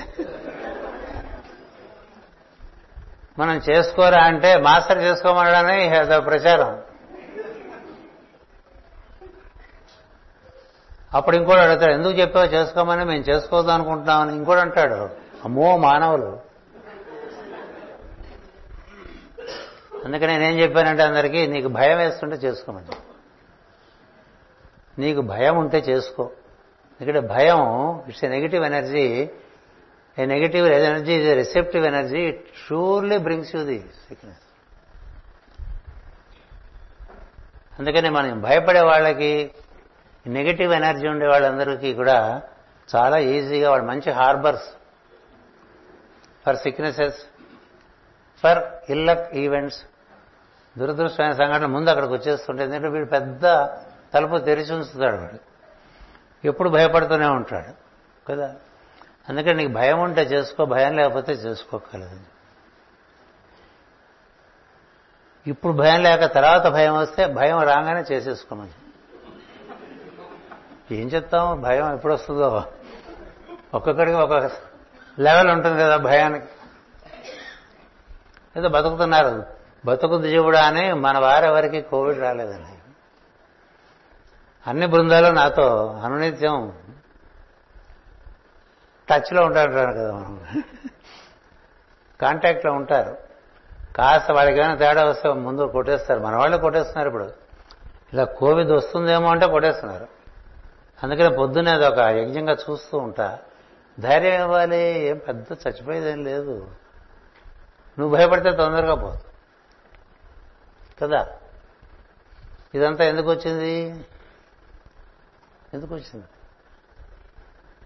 నరకంలో భూమి మీదకి వచ్చేసిందని చెప్పా కదా? వాళ్ళు కొన్ని చూసారా మన వాళ్ళు అక్కడ ఆఫీస్ ఓపెన్ చేశారు. ఇటలీలో ఆఫీస్ ఓపెన్ చేశాం. అమెరికాలో ఆఫీస్ ఓపెన్ చేశాం. అమెరికాలో మనవాడు ఇక్కడ విశాఖపట్నంలో ఆఫీస్ పెట్టాడు అన్నట్టుగా ఈ లోకాలు కూడా వాళ్ళ వాళ్ళ ఆఫీసులన్నీ అటు ఇటు పెట్టేస్తున్నారండి. ఇప్పుడు నరకానికి ఓపెన్ చేసిన కొన్ని సెంటర్సే కొన్ని మన హెల్త్ సెంటర్స్. వాళ్ళ ప్రతినిధులు కానీ వైద్యులు కూడా ఉన్నారు. అంటే ఎట్లా కోట్లా ఈ కేసుని సర్జరీకి మార్చేస్తే you have a different pay packet మనకు అప్రస్తుతం అనుకోండి ఊరికి చెప్తున్నాను లోకాలు ఇలా కొంచెం తెరిచారు. ఎవరు తెరిచారు? కాలం తెలిసింది. చూడండి ఇమిగ్రేషన్ మనం చెప్తూ ఉంటాం కదా. ఇమిగ్రేషన్ ఆఫ్రికన్స్ అంతా యూరోప్ వెళ్ళిపోవాలని ఎప్పుడూ ఒత్తిడి చేస్తుంటారు యూరోప్ని వాళ్ళు వస్తే ఇబ్బందిని వీడు అనుకుంటూ ఉంటారు కానీ ఎక్కడో ఒకడు దూరిపోతుంటారు మొత్తానికి వాళ్ళందరూ చేరిపోతారు ఏషియా వాళ్ళంతా అమెరికా వెళ్ళిపోయి అక్కడ గేట్లన్నీ బగల కొట్టేసి రకరకాల మార్గాల్లో అక్కడ ఇమిగ్రెంట్స్గా చేరి ఆ తర్వాత గ్రీన్ కార్డ్ అంటాడు సిటిజన్షిప్ అంటాడు చేరిపోయాడుగా. కలిసిపోవట్లే? మరి ఇట్లా అడ్డంగా కలుస్తున్నప్పుడు నిలువుగా కలవా? కలవా? We can only see that which is obvious because we are very apparent in our comprehension we are not deep in our if you gain depth how do you gain depth అదే రెండు రోజులు నాలుగు క్లాసులు చెప్పి నిన్నటికి మీకు భయం వచ్చేసరికి వాళ్ళు మార్చేశాను. కదా? మరి కోపడుతున్నారు గురుగారు. కొంచెం కఠినంగా ఉంది క్లాస్ అనుకున్నారు. కఠినమేం లేదు అది సులభమే. శ్వాస ఉందిగా పట్టుకుని వెళ్ళిపోవటమే. వెళ్తే అంతర్లోకాల్లోకి వెళ్తారండి. అనాదిగా కూడా అంతర్లోకాలకు వెళ్తేనే అందరూ సమస్త లోకాలు దర్శనం చేశారు. మానసే ఏమిటిది? మానస? అంతర్భావయేత్ గురుపాదుక అంటాం కదా. ప్రాతరేవహి మానస అంతర్భావయే గురుపాదు కళ్ళు మూసుకుంటే లోపల కనబడాలి ఈ ఇతర పాదాల నుంచి రీప్లేస్ చేసి మాస్టర్ గారి పాదాలు రక్తమాంసాదులతో ఉన్న పాదాలు కూడా ఉన్నాయి. అవి కనబడాలి అంతేకాదు నిజంగా మాస్టర్ గారు కూర్చున్నట్టుగా కనపడదు అది అంతర్దర్శనం అలా కూర్చుని పిలిచారనుకోండి ఎలా బాగున్నావా? అని ఎంత బాగుంటుంది అది అట్నుంచి సాధ్యం. అట్నుంచి సాధ్యం. ఇట్నుంచి మనం సాధ్యం చేసుకోవడానికి ప్రయత్నం చేస్తున్నాం. నీకెందుకురా? నువ్వు పిలిస్తే నీ గుండెల్లో వచ్చి కూర్చుంటా అన్నారు. అమ్మో బరువు అనుకుంటా. నువ్వు పిలిస్తే నీ గుండెల్లో వచ్చి కూర్చుని నీ సమస్తాన్ని నేనే చూసుకుంటానని చెప్పారు కదా. ఏమిటి? ప్రాణము తీరుతనులు ప్రజ్ఞ యొక్క తీరుతనులు. మార్చుకుంటా ఎందుకంటే నువ్వు ఆత్మవంతుడు అని నీకు తెలిసేంత వరకు నీకు నేను సహాయం చేస్తాను అన్నప్పుడు లోపలికి వెళ్తే కదా తెలుస్తుంది. ఎక్కడైనా ఏ గురుశిష్య సాంప్రదాయంలో అయినా హృదయం మందు పాదుకా దర్శనం చేయమని చెప్తారు. లేదా భూ పాదభాగం నందు లేకపోతే శిరస్సు మీద భావం చేయండి. భావం చేయండి. శ్రీశైలంలో ప్రతి రాత్రి రెండు గంటలకి సప్తర్షులు అమ్మవారి యొక్క దర్శనం చేసుకుని ఆ తర్వాత అయ్యవారి దర్శనం చేసుకుని వెళ్తారని ఒక ప్రతీతి. అంత అద్భుతమైనటువంటి పుణ్యక్షేత్రం అది. అది శక్తిపీఠము జ్యోతిర్లింగము అక్కడే నది కూడా జీవనది పారుతూ ఉంటుంది. అలా కలిసిన చోట్లు ఉండవు ఎక్కువ. అందుకనే కాశీ తర్వాత శ్రీశైలమే చెప్తారు స్తోత్రంలో. అలాంటి శ్రీశైలం మనం వెళ్ళొచ్చుగా?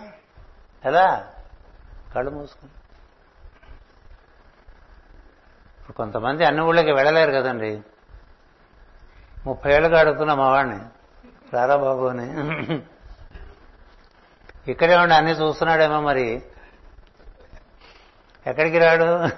సరే ఏం చేస్తామని నేను బయట తిరిగి ప్రాపాను కాలం ఆపింది. ఇక్కడ కూర్చుని శ్రీశైలం చూడ చూడకూడదా? ఇక్కడ కూర్చుని అన్నవరం సత్యనారాయణ స్వామిని చూడకూడదా?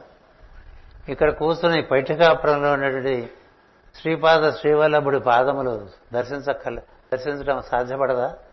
నీ భావనేగా? కనకదుర్గం చూడొచ్చుగా?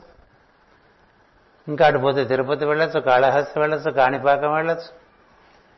ఊరికే మనసుని ఈ బిగ్ బజార్లో చుట్టూ తిప్పకుండా కదా? వదిలేస్తే మనసు బజార్ వెళ్ళిపోతూ ఉంటుందండి లేకపోతే బంధువుల దగ్గరికి వెళ్ళిపోతూ ఉంటుంది. లేకపోతే ఈ సంఘంలో మన వాళ్ళ గురించి వాళ్ళ అస్తిత్వం మన మనసులో ఎక్కువ ఉంటూ ఉంటుంది. వాడు అట్లా వీడి ఇట్లా వీడి ఇట్లా. ఎక్కువ మంది మనుషులు కలిసిన పద్ధతి ఏమవుతుందంటే వాళ్ళ అస్తిత్వం మన మనసులో ఏర్పడుతూ ఉంటుంది. వాళ్ళ గురించి మనం ఆలోచిస్తుంటే అన్యాయం అయిపోతాం. ఎందుకంటే ఇదేమిటి? వాడు మన టైం తినేస్తున్నాడు అన్నట్టు కొంతమంది కనబడకపోతే వాడి గురించి ఆలోచిస్తూ ఉంటాం కదా. అది నీ వీక్నెస్ ఎందుకంటే వాడు వస్తే మాట్లాడు.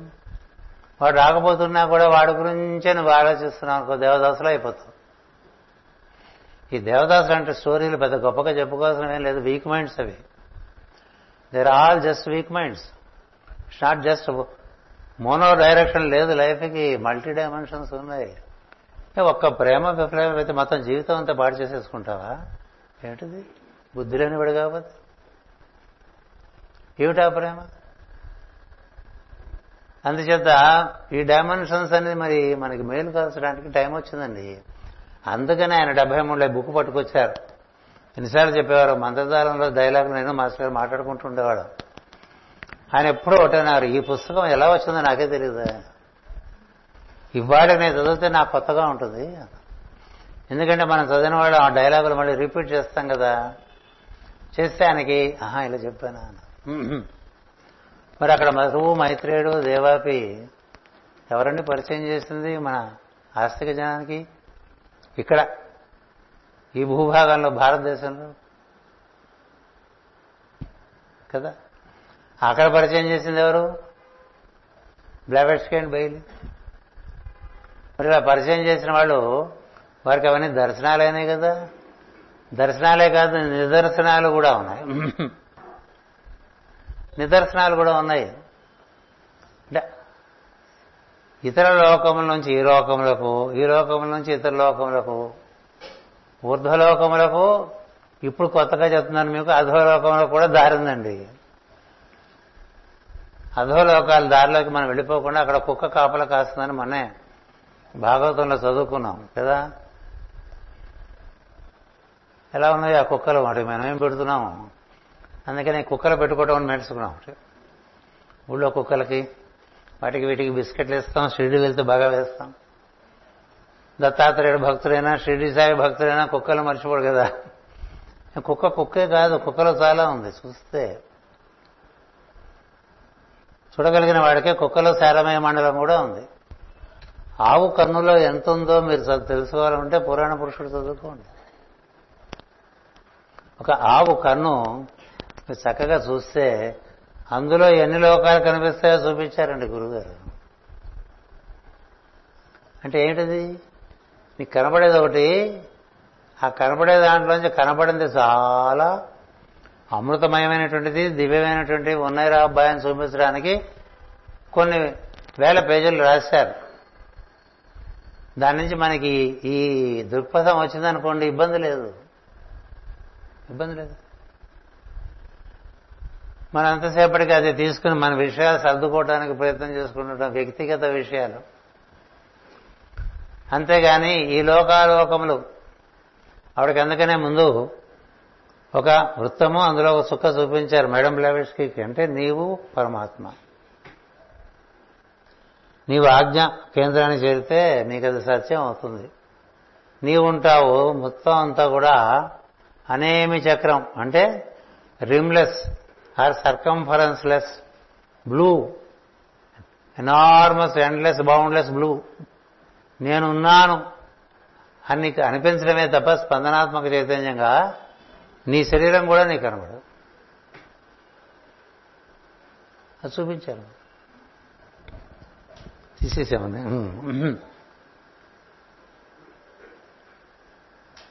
అక్కడి నుంచి ఆ వృత్తంలో మధ్యంగా అడ్డగీతతో ఒక బొమ్మ చూపించారు. నిలువు గీతతో ఒక బొమ్మ చూపించారు. అది ఎలా అవతరిస్తుందో చూపించారు. ఇవన్నీ సృష్టి నమూనాలు. ఆ నమూనాల ప్రకారం కొన్ని కొన్ని ధర్మాలు నిర్వర్తింపబట్టడం చేత సృష్టి అంతా ఎట్లా ఏర్పడిందో తెలియపరిచారు. భగవంతుని యొక్క ఒక నిశ్వాస ఒక సృష్టి ఒక ఉచ్ఛ్వాస మళ్ళీ లయము. ఈ మధ్యలో ఉచ్ఛ్వాస నిశ్వాసాల మధ్య సృష్టి ఉన్నట్లుగా మన పెద్దలు చెప్పారు. అది ఎలా అనేటువంటి విషయం ఆవిడ ది లా ఆఫ్ పల్సేషన్ అని చెప్పారు. లా ఆఫ్ ఆల్టర్నేషన్ అని చెప్పారు. లా ఆఫ్ పీరియాస్ పీరియాడిసిటీస్ అని చెప్పారు. సృష్టి ధర్మాలు సృష్టి సత్యాలు నమూనాలు. ఆ నమూనాలు ఏ విధంగా మనువులు పట్టుకొస్తారో చెప్పారు. పద్నాలుగు మంది మనువులు కదా. వాళ్ళు ఏడు సెట్లు. ఏడు సెట్లు. మనమంతర రహస్యాలు సన్మానమించి చెప్పారు. మనకు నెలలో ఒక పక్షం కృష్ణపక్షం ఒక పక్షం శుక్లపక్షం అని చెప్తాం కదా. ఆ పక్షంలో ఉండే తిథులకి మనువులకు ఉండేటువంటి అనుబంధం చెప్పారు. ఏ ఏ తిథిలో ఏ మనువు యొక్క ప్రభావం ఎక్కువ ఉంటుందో చెప్పారు. ఏ రాశిలో ఏ ఆదిత్యుని యొక్క ప్రభావం ఎట్లా ఉంటుందో చెప్పారు. ఇట్లా చెప్పుకుంటూ వస్తే మనం ఒకే సూర్యుని చూస్తున్నట్టు ఉంటాం కానీ ఆయన ఒక రాశి నుంచి ఇంకో రాశికి మారేసరికి ఇంకో రకమైన కిరణాలు పట్టుకొచ్చి మనకి ఇస్తున్నాడని తెలుస్తుంది. దాని ఎందు మనకు ఉండేటువంటి అనుసంధానం బట్టి దాని కెమిస్ట్రీ మన మీద పనిచేస్తూ ఉంటుంది. మరి ఇట్లా గ్రహగోళముల గురించి తారకుల గురించి లోకముల గురించి అనేక అనేక విషయములు ఒక రష్యా యువత యువతికి ఎట్లా తెలుస్తాయండి? ఇప్పుడు రష్యా యువతి కావచ్చు జపాన్ యువతి కావచ్చు అమెరికా యువతి కావచ్చు భారతీయమైనటువంటి యువతి కావచ్చు. ఏమి అందరూ యువతుల్ని అనుకుంటున్నారు అని ఒకసారి అడిగితే యువతలకి ఎక్కువ సమన్వయం ఉంది ప్రస్తుతం అని చెప్పారు. యువతల్లో ఉన్న సమన్వయం పురుషుల్లో లేదు. స్త్రీల్లో ఉన్న యువతులు కాదు పురుషులు. స్త్రీలు. స్త్రీలలో ఉన్న సమన్వయం పురుషులలో లేదు. పురుషుల బుల్ల బుర్రలంతా అకలా వికలం అయిపోయినాయి. కకా వికలం ఉంటుంది చూసారా? బాగా చెడిపోయినాయి బుర్రలు. They are tending to be a confused lot and a kind of non believer with a false intellect which they have developed with pride pride అది. ఆ ప్రైడ్లోంచి వాళ్ళు అలా అయిపోయారు.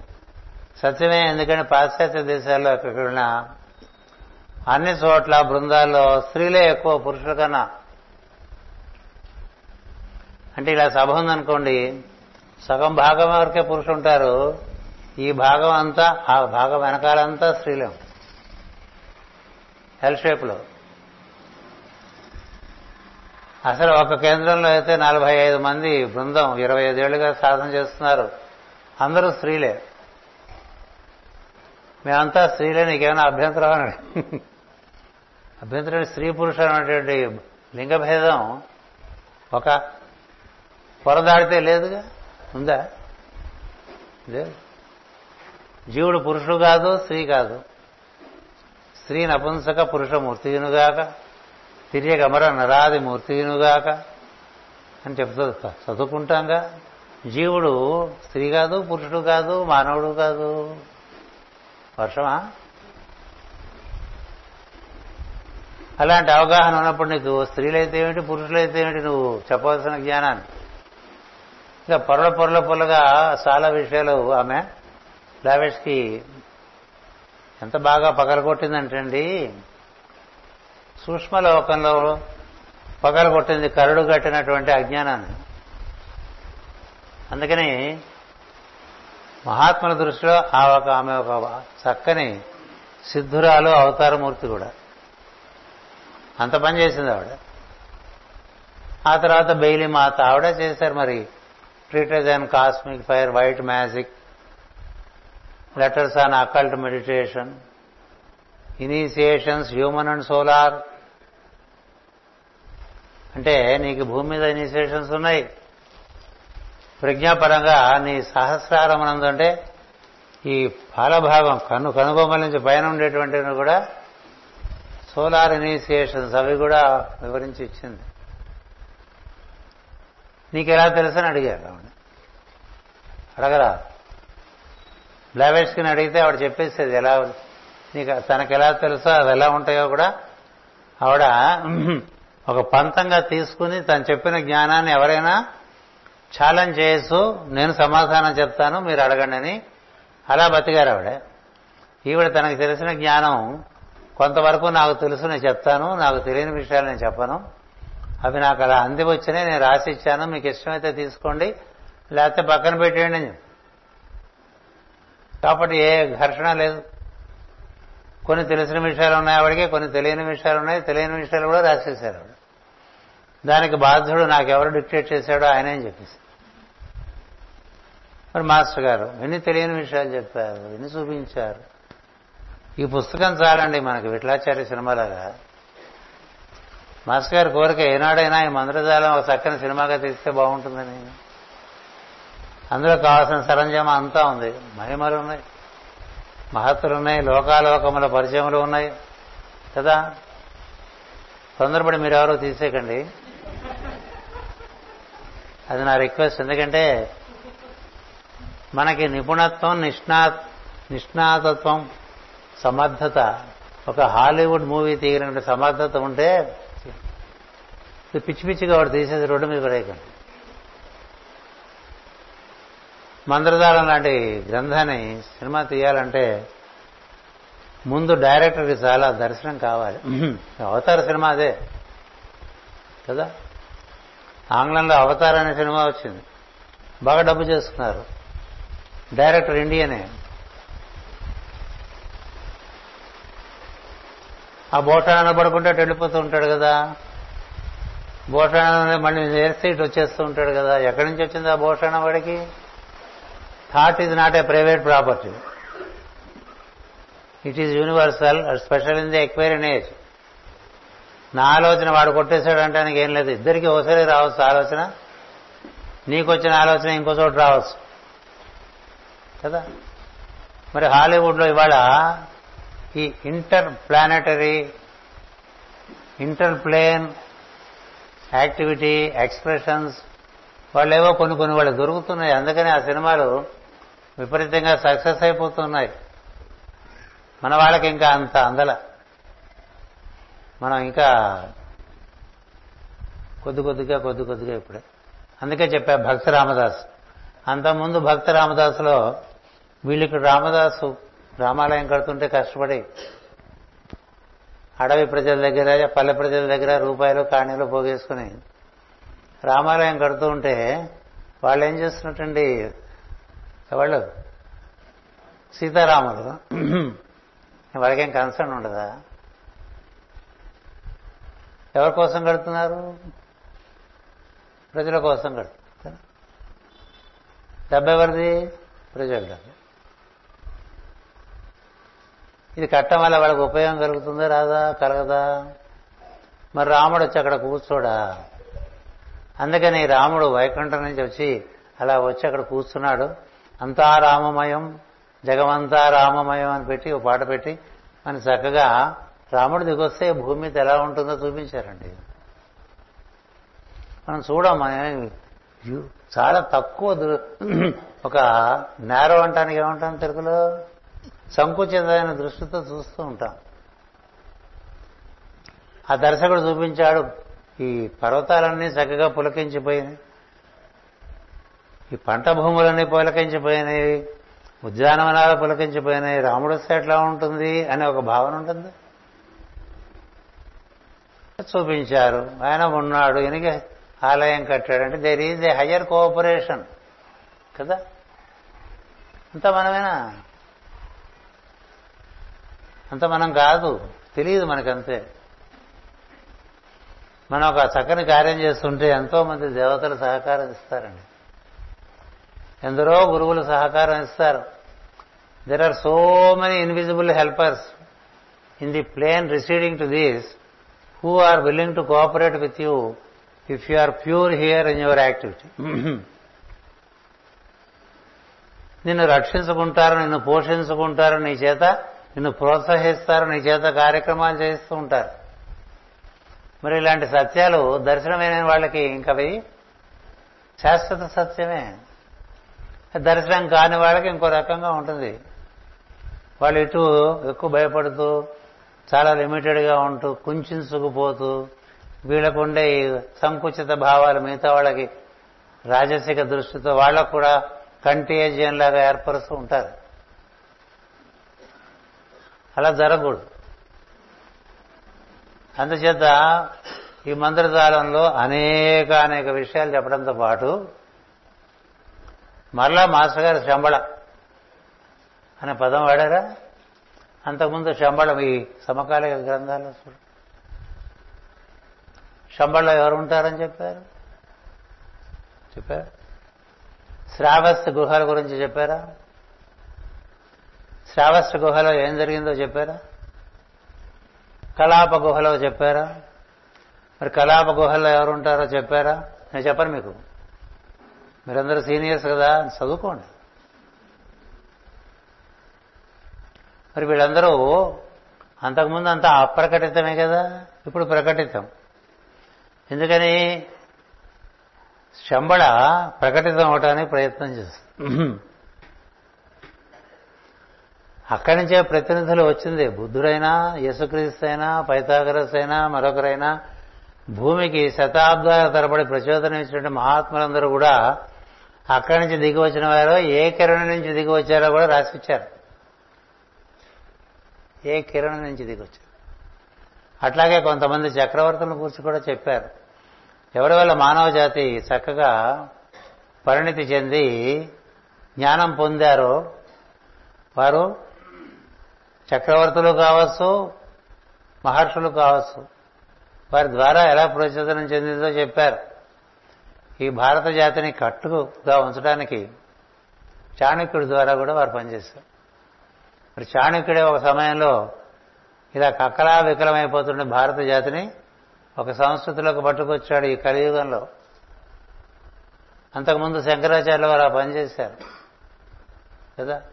ఎప్పటికప్పుడు ఈ భూమి సంస్కృతి భరత భూమి సంస్కృతి దాని యొక్క సూత్రము చెడకుండా చూడటం అనేటువంటిది ఇవాళకి ఎంతో మంది ఋషులు చేస్తారు.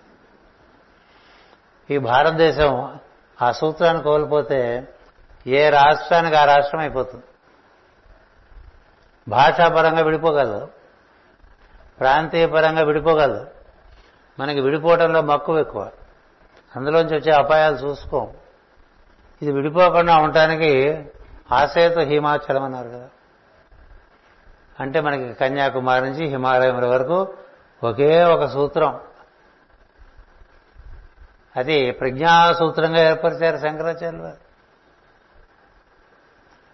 అలాగే తూర్పు పడమరలుగా జగన్నాథపురి దాని పూరి జగన్నాథం ఉంటాం జగన్నాథపురం జగన్నాథపురం నుంచి ద్వారకాపురం వరకు ఒక అదృశ్యమైనటువంటి సూత్రం ఇదో సూత్రం అటు బద్రీనాథ్ ఇటు రామనాథ్ సూత్రం. వీటికి అన్నీ కట్టేశారండి. సూత్రే మణిగడ ఇవా అన్నట్టుగా. ఇంకా ఈ పూసలని ఎటు పోకుండా ఉండటానికి అంత ప్రయత్నం చేశారు. ఎంత కార్యం చేసినట్టు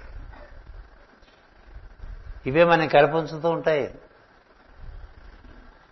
ఈ జీవనదులన్నిటి మధ్య తీర్థయాత్రల సాంప్రదాయం ఏర్పాటు చేశారు. జ్యోతిర్లింగాల మధ్య పుణ్యక్షేత్ర దర్శనాలు అనేటువంటి సాంప్రదాయం ఏర్పరిచారు. శక్తి పీఠాలు అనేటువంటివి మరికొన్ని ఏర్పరిచారు. ఇది భారతీయ ఖండానికి పరిమితం. ఇట్లా భూగోళంతో కూడా చేశారండి. భూగోళంతో కూడా. అందుకనే ఐరోపా ఖండం ఎప్పటికప్పుడు కలుద్దాం కలుద్దాం కలుద్దాం అనుకుంటూ ఉంటుంది. విభేదాలు వచ్చేస్తూ ఉంటాయి. భారతదేశం కలిసి ఉండేది విడిపోదాం విడిపోదాం అనుకుంటూ ఉంటుంది.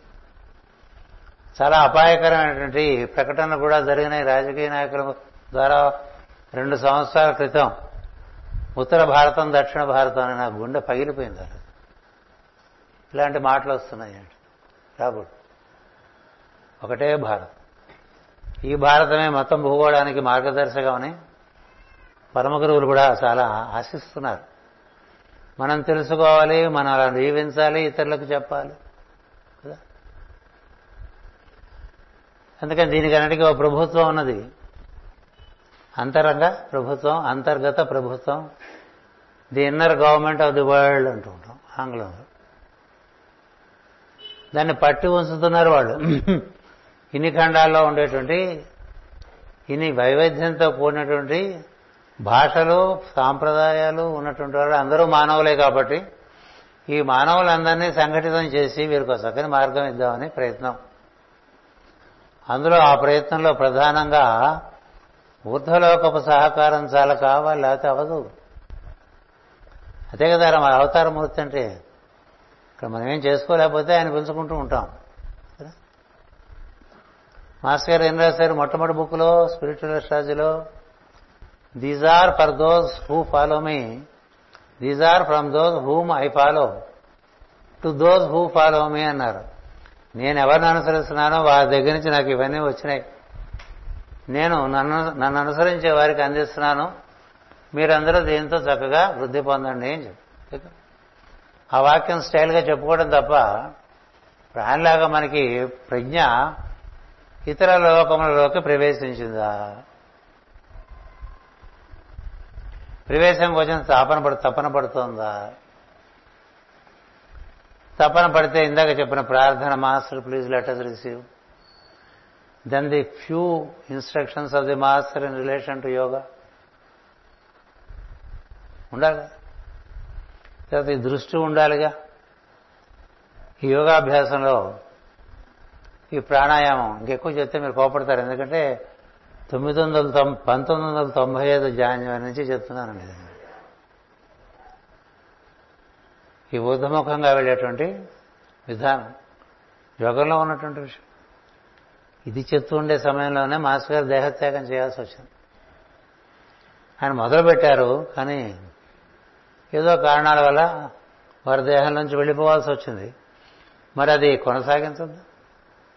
తొంభై ఐదు నుంచి వాళ్ళకి ఎన్ని సంవత్సరాలైంది ఇరవై ఏడు సంవత్సరాలు. అందరికీ చెప్పా. అన్ని అన్ని లోకాలను అన్ని అన్ని గ్రూపుల్లోనూ చెప్పా. అన్ని దేశాల్లోనూ చెప్పా. చేసుకుంటే వెళ్తా చేసుకోకుండా వెళ్ళావు. వెళ్తే ఇప్పుడు మంత్రధారం చదువుకున్నాం అనుకోండి ఎంత ఆనందం వేస్తుందంటే ఓరు ఓరు ఓరు గురువు గారు భలే అందింది గురువు గారికి అలాంటివే మీకు సావిత్రి అనే బుక్లోను అంబరీషుడు అనే బుక్లోను మార్కండేయుడు అనే బుక్లోను భీష్ముడు అనే బుక్లో కూడా రాసిచ్చా. చూసుకుంటే కనిపిస్తాయి. ఎందుకంటే కొంత గుప్తంగానే ఉంటుంది. ఎంతసేపటికి జ్ఞానం గుప్తంగానే ఉంటుంది. ఆ గుప్త జ్ఞానాన్ని మనం పొంద గుప్త జ్ఞానమేనే సీక్రెట్ డాక్టర్ అన్నారు అంతే కదా? గుప్త విద్య కొంచెం తెలిసి చూసుకోవడానికి మనం ఈ ప్రయత్నం చేయాలి. దానికే కొన్ని వందల పేజీలు రాశారండి జ్వాలకుల మహర్షి. అంతఃకరణ శరీర నిర్మాణం చేసుకో అంతఃకరణ శరీర నిర్మాణం చేసుకో అంతఃకర కరణ శరీర నిర్మాణం చేసుకో. ఎలా చేసుకోవాలి? Letters and occult meditation book. అట్లా చెప్తే మనకు కొత్తగా ఉంటుంది. ఏం లేదు యోగమే. పతంజలి మహర్షి యోగమే. మరో విధంగా ప్రజెంట్ చేశారు ఆయన. అలాగే వైట్ మ్యాజిక్ నీకు సత్సంకల్పాలు ఎప్పుడు కలుగుతాయో తెలుసా? మనం చేసిన ప్రతి సత్సంకల్పం అవక్కర్లా. వ్యక్తిగత సంకల్పంలో సత్సంకల్పం కనిపించవచ్చు. కానీ సత్ నుంచి వచ్చిన సంకల్పం ఉంటుంది. అది దివ్య సంకల్పం.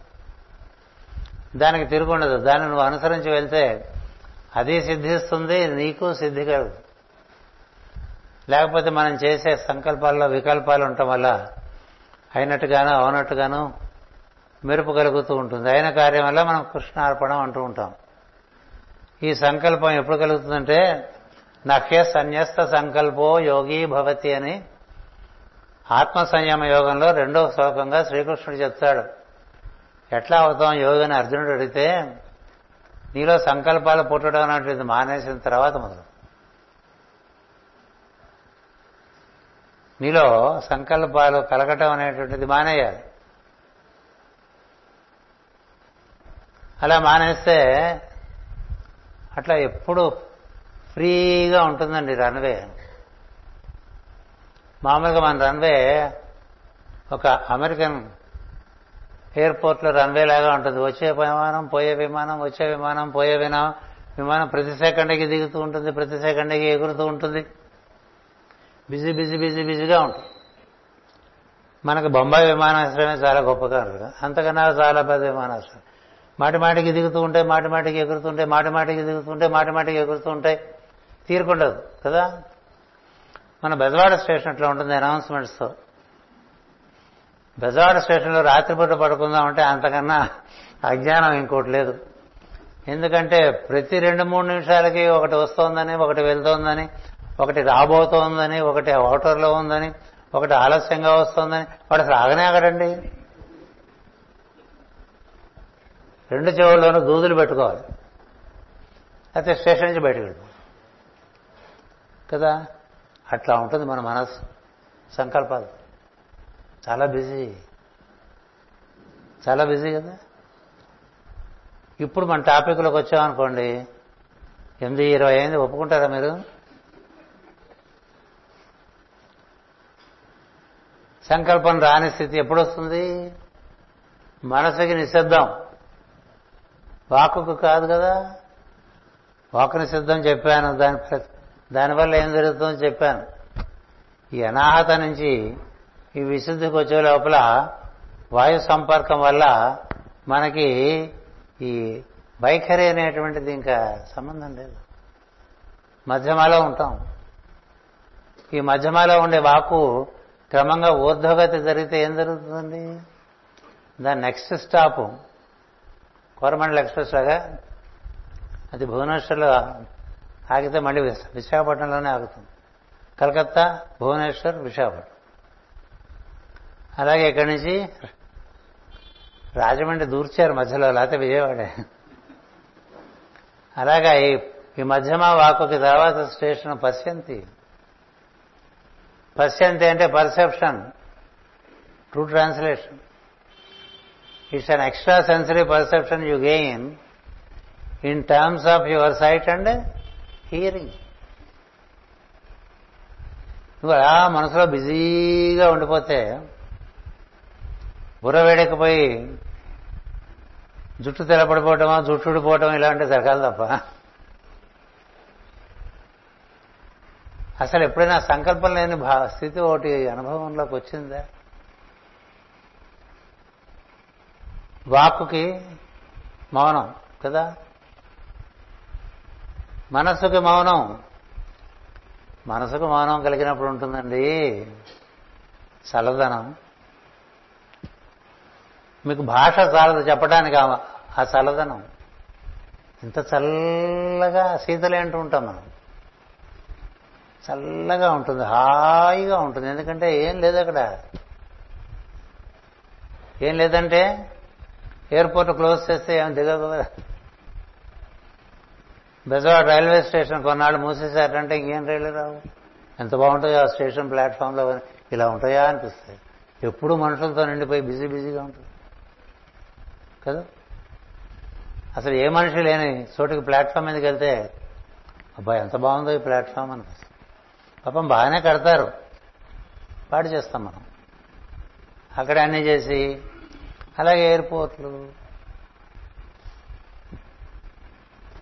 అలాగే మన మనసులోకి ల్యాండ్ అయ్యే భావం టేక్ ఆఫ్ అయ్యే భావం. ఒక దిగుతూ ఉంటే ఒక వెళుతూ ఉంటే ఓ జాము పని చేస్తే బుర్ర వేడికిపోతుంది ఇట్లా పెట్టుకుంటే వేడిగా ఎందుకంత స్పీడు? ఎందుకని భావాలు? అవన్నీ ఆచరణలోకి రావుగా? నీ ఆచరణలోకి వచ్చే భావమే వస్తే అంతకన్నా అదృష్టమే ఉందండి. చేయవలసిన పనే సంకల్పంగా వస్తే ఇంకా అంతకన్నా కావాల్సిందే ఉందండి. వాడే సిద్ధ సంకల్పుడు. ఏంటంటే జరిగే పనే వాడికి జరుగుతుంది. పది పనులు తట్టి ఇన్ని ప్రాణాలు తీయకుండా ఏది జరుగుతుందో అది ఎందుకని వాడు క్లీన్గా పెట్టాడు అక్కడ. యోగ సాధన ద్వారా. అలా పెట్టినప్పుడు మనకి దూర శ్రవణము దూరదృష్టి అంటాం కదా. Extra sensory perception. దాన్నే అతీంద్రియ గ్రహణము అని అంటాం. అది బుద్ధిగ్రాహ్యము అంటుంది భగవత్ భగవద్గీత. ఈ అతీంద్రియ గ్రహణం అనేటువంటిది బుద్ధిగ్రాహ్యం తప్ప మనోగ్రాహ్యం కాదురా అని చెప్తాడు. అంటే ఏంటి? నువ్వు బుద్ధిలోకంలోకి నువ్వు ప్రవేశిస్తే ఈ శ్వాస ద్వారా నీకు ఇంకొక ఫెసిలిటీ వస్తుంది.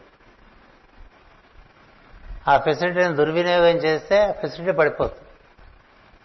అక్కడ నీకు జరిగేది ఏంటంటే నీకు సంకల్పం వచ్చింది అది లోకహితంగా ఉంటుంది తప్ప మరొక రకంగా ఉండదు. అందుచేత ఈ లోకహితమైనటువంటి సంకల్పాలను అందుకోవటం అవి ఆచరించడం ఈ ప్రాంతంలో జరుగుతూ ఉంటుందండి స్పందన మనకి. భూమధ్యం చేరేంత వరకు నేను పొద్దున చెప్తూ వస్తున్నా కదా విద్యలు తెలుస్తాయి. నువ్వు ఇట్లా ముట్టుకుంటే అట్లా తెలుస్తాయండి విద్యలు లెబోరియస్గా చదవక్కల ఒక పుస్తకం తీస్తే అందులో కీలకమైన విషయాలు నీకు టకటకటక అది నీకు ఏర్పడిన సౌలభ్యం. నాతో మాస్టర్ ఒకసారి అన్నారు నువ్వు ఏ ఇరవై నాలుగు గంటలు నాకు తల కింద పెట్టుకుని పడుకుంటే అందులో విషయాలన్నీ నీకు చెప్తానన్నారు. అంటే నేను మిమ్మల్ని పరీక్షించడానికి రాలేదు మాస్టారు. మీతో కలిసి పనిచేయడానికి వచ్చానని చెప్పాను. చూడు ఇదేదో. Battery mass. అందుచేత ఇలాంటి దృష్టి ఏర్పరచుకోండి. ఇప్పటికే మనకు అంతా తెలుసని బజారు పాలవకండి వద్దు vertical progress is far more important than horizontal progress పాము పరుచుకుంటూ పోతుంది. గద్ద? The descent of man is serpent అన్నారు మాస్టర్ సివి గారు.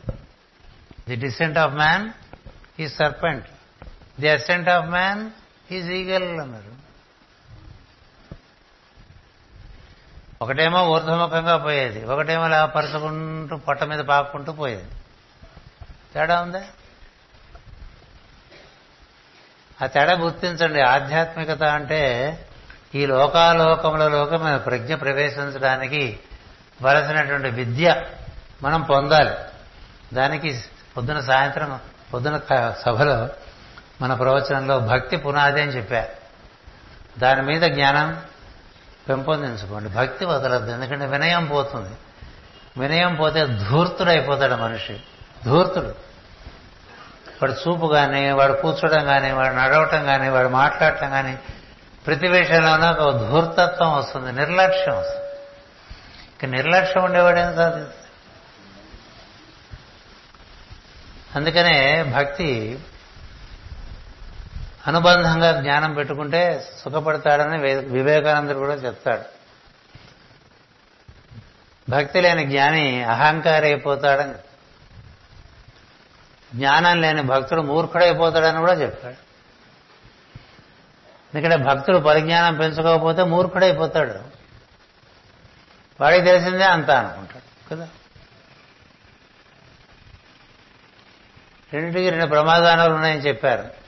ఈ భక్తి పునాదిగా పెట్టుకుని జ్ఞానాన్ని క్రమంగా ఒక పొద్దున మనవాడు పొదం పదం వాడాడు అనుక్రమణం అని ఓ పద్ధతిగా పెట్టు ఇటుక మీద ఇటుక ఇటుక మీద ఇటుక పెట్టుకుంటూ మనం వెళ్తూ ఉంటే జ్ఞానపరంగా జ్ఞానం వల్లే వైరాగ్యం వస్తుంది. ఇంకో రకంగా రాదు వైరాగ్యం. ఎవరికైతే వైరాగ్యం ఉన్నదో వారు జ్ఞాన సంపన్నులు. జ్ఞానం వల్ల వైరాగ్యం. నహి జ్ఞానేన సదృశం పవిత్రమహి విద్యతే అనే వాకోటి పొద్దున విన్నాంగా ఇక్కడ? వాహికి ఏదైనా కావచ్చు. జ్ఞానం వల్ల మనకి ఈ అహంకార మమకారాలు రెండు దగ్ధం అయిపోతాయి ముందు మమకారం దగ్ధం అవుతుంది అటుపైన అహంకారం చెట్ట చివరిది ఈ మమకార దగ్ధం అవటానికి జ్ఞానం కావాలి.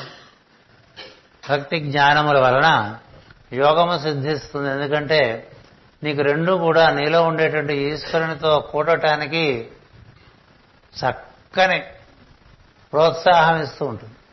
భక్తి ఇస్తుంది జ్ఞానం ఇస్తుంది. ఎందుకంటే జ్ఞానంలో యోగపరంగా ఎలా ఉందో తెలుస్తూ ఉంటాయి. భక్తి వల్ల మనకి భగవంతునితో అనుసంధానం చెందాలన్నటువంటి ఆర్ద్రత ఉంటుంది.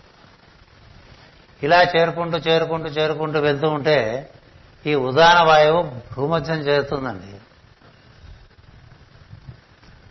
శ్రీకృష్ణుడు ఆరవ అధ్యాయంలో వీలుంటే అక్కడ కూర్చోరా అన్నాడు. భ్రువో మధ్య అన్నారు. చెప్పింది చెప్తున్నారండి. ఋషులందరూ హృదయంలో కూర్చుని అక్కడ చేరనన్నారు ఉపనిషత్తులు ఎక్కువగా హృదయం గురించే చెప్పినాయి. కృష్ణుడు ఏం చెప్పాడంటే భృగుమధ్యంలో కూర్చో. నీవు మనోపరిమితి నీకు బాగా ఉంటే దాని ఎందుకు కాస్త నీకు బలం ఉంటే అక్కడే కూర్చోబెట్టు అక్కడ కూర్చోబెడితే నీ ప్రజ్ఞ అక్కడ కూర్చుంటే నీ ప్రాణస్పందన కూడా అక్కడికే చేరుతుంది. ఎక్కడ ప్రజ్ఞ ఉంటే అక్కడ ప్రాణం అక్కడికి చేరుతుంది. ఎక్కడ ప్రాణం ఉంటే అక్కడికి ప్రజ్ఞ చేరుతూ ఉంటుంది. ఈ రెండింటికి అవమాన అవి అవినాభావ సంబంధం అన్నది. అవినాభావ సంబంధం. ఇన్సపరబుల్ ఎనర్జీస్ అవి. ఒకదాంతో ఒకటి ముడి వేసుకుని ఉంటాయి. ఒకటి వెళ్తే దాంతో పాటు ఇది వెళ్తుంది.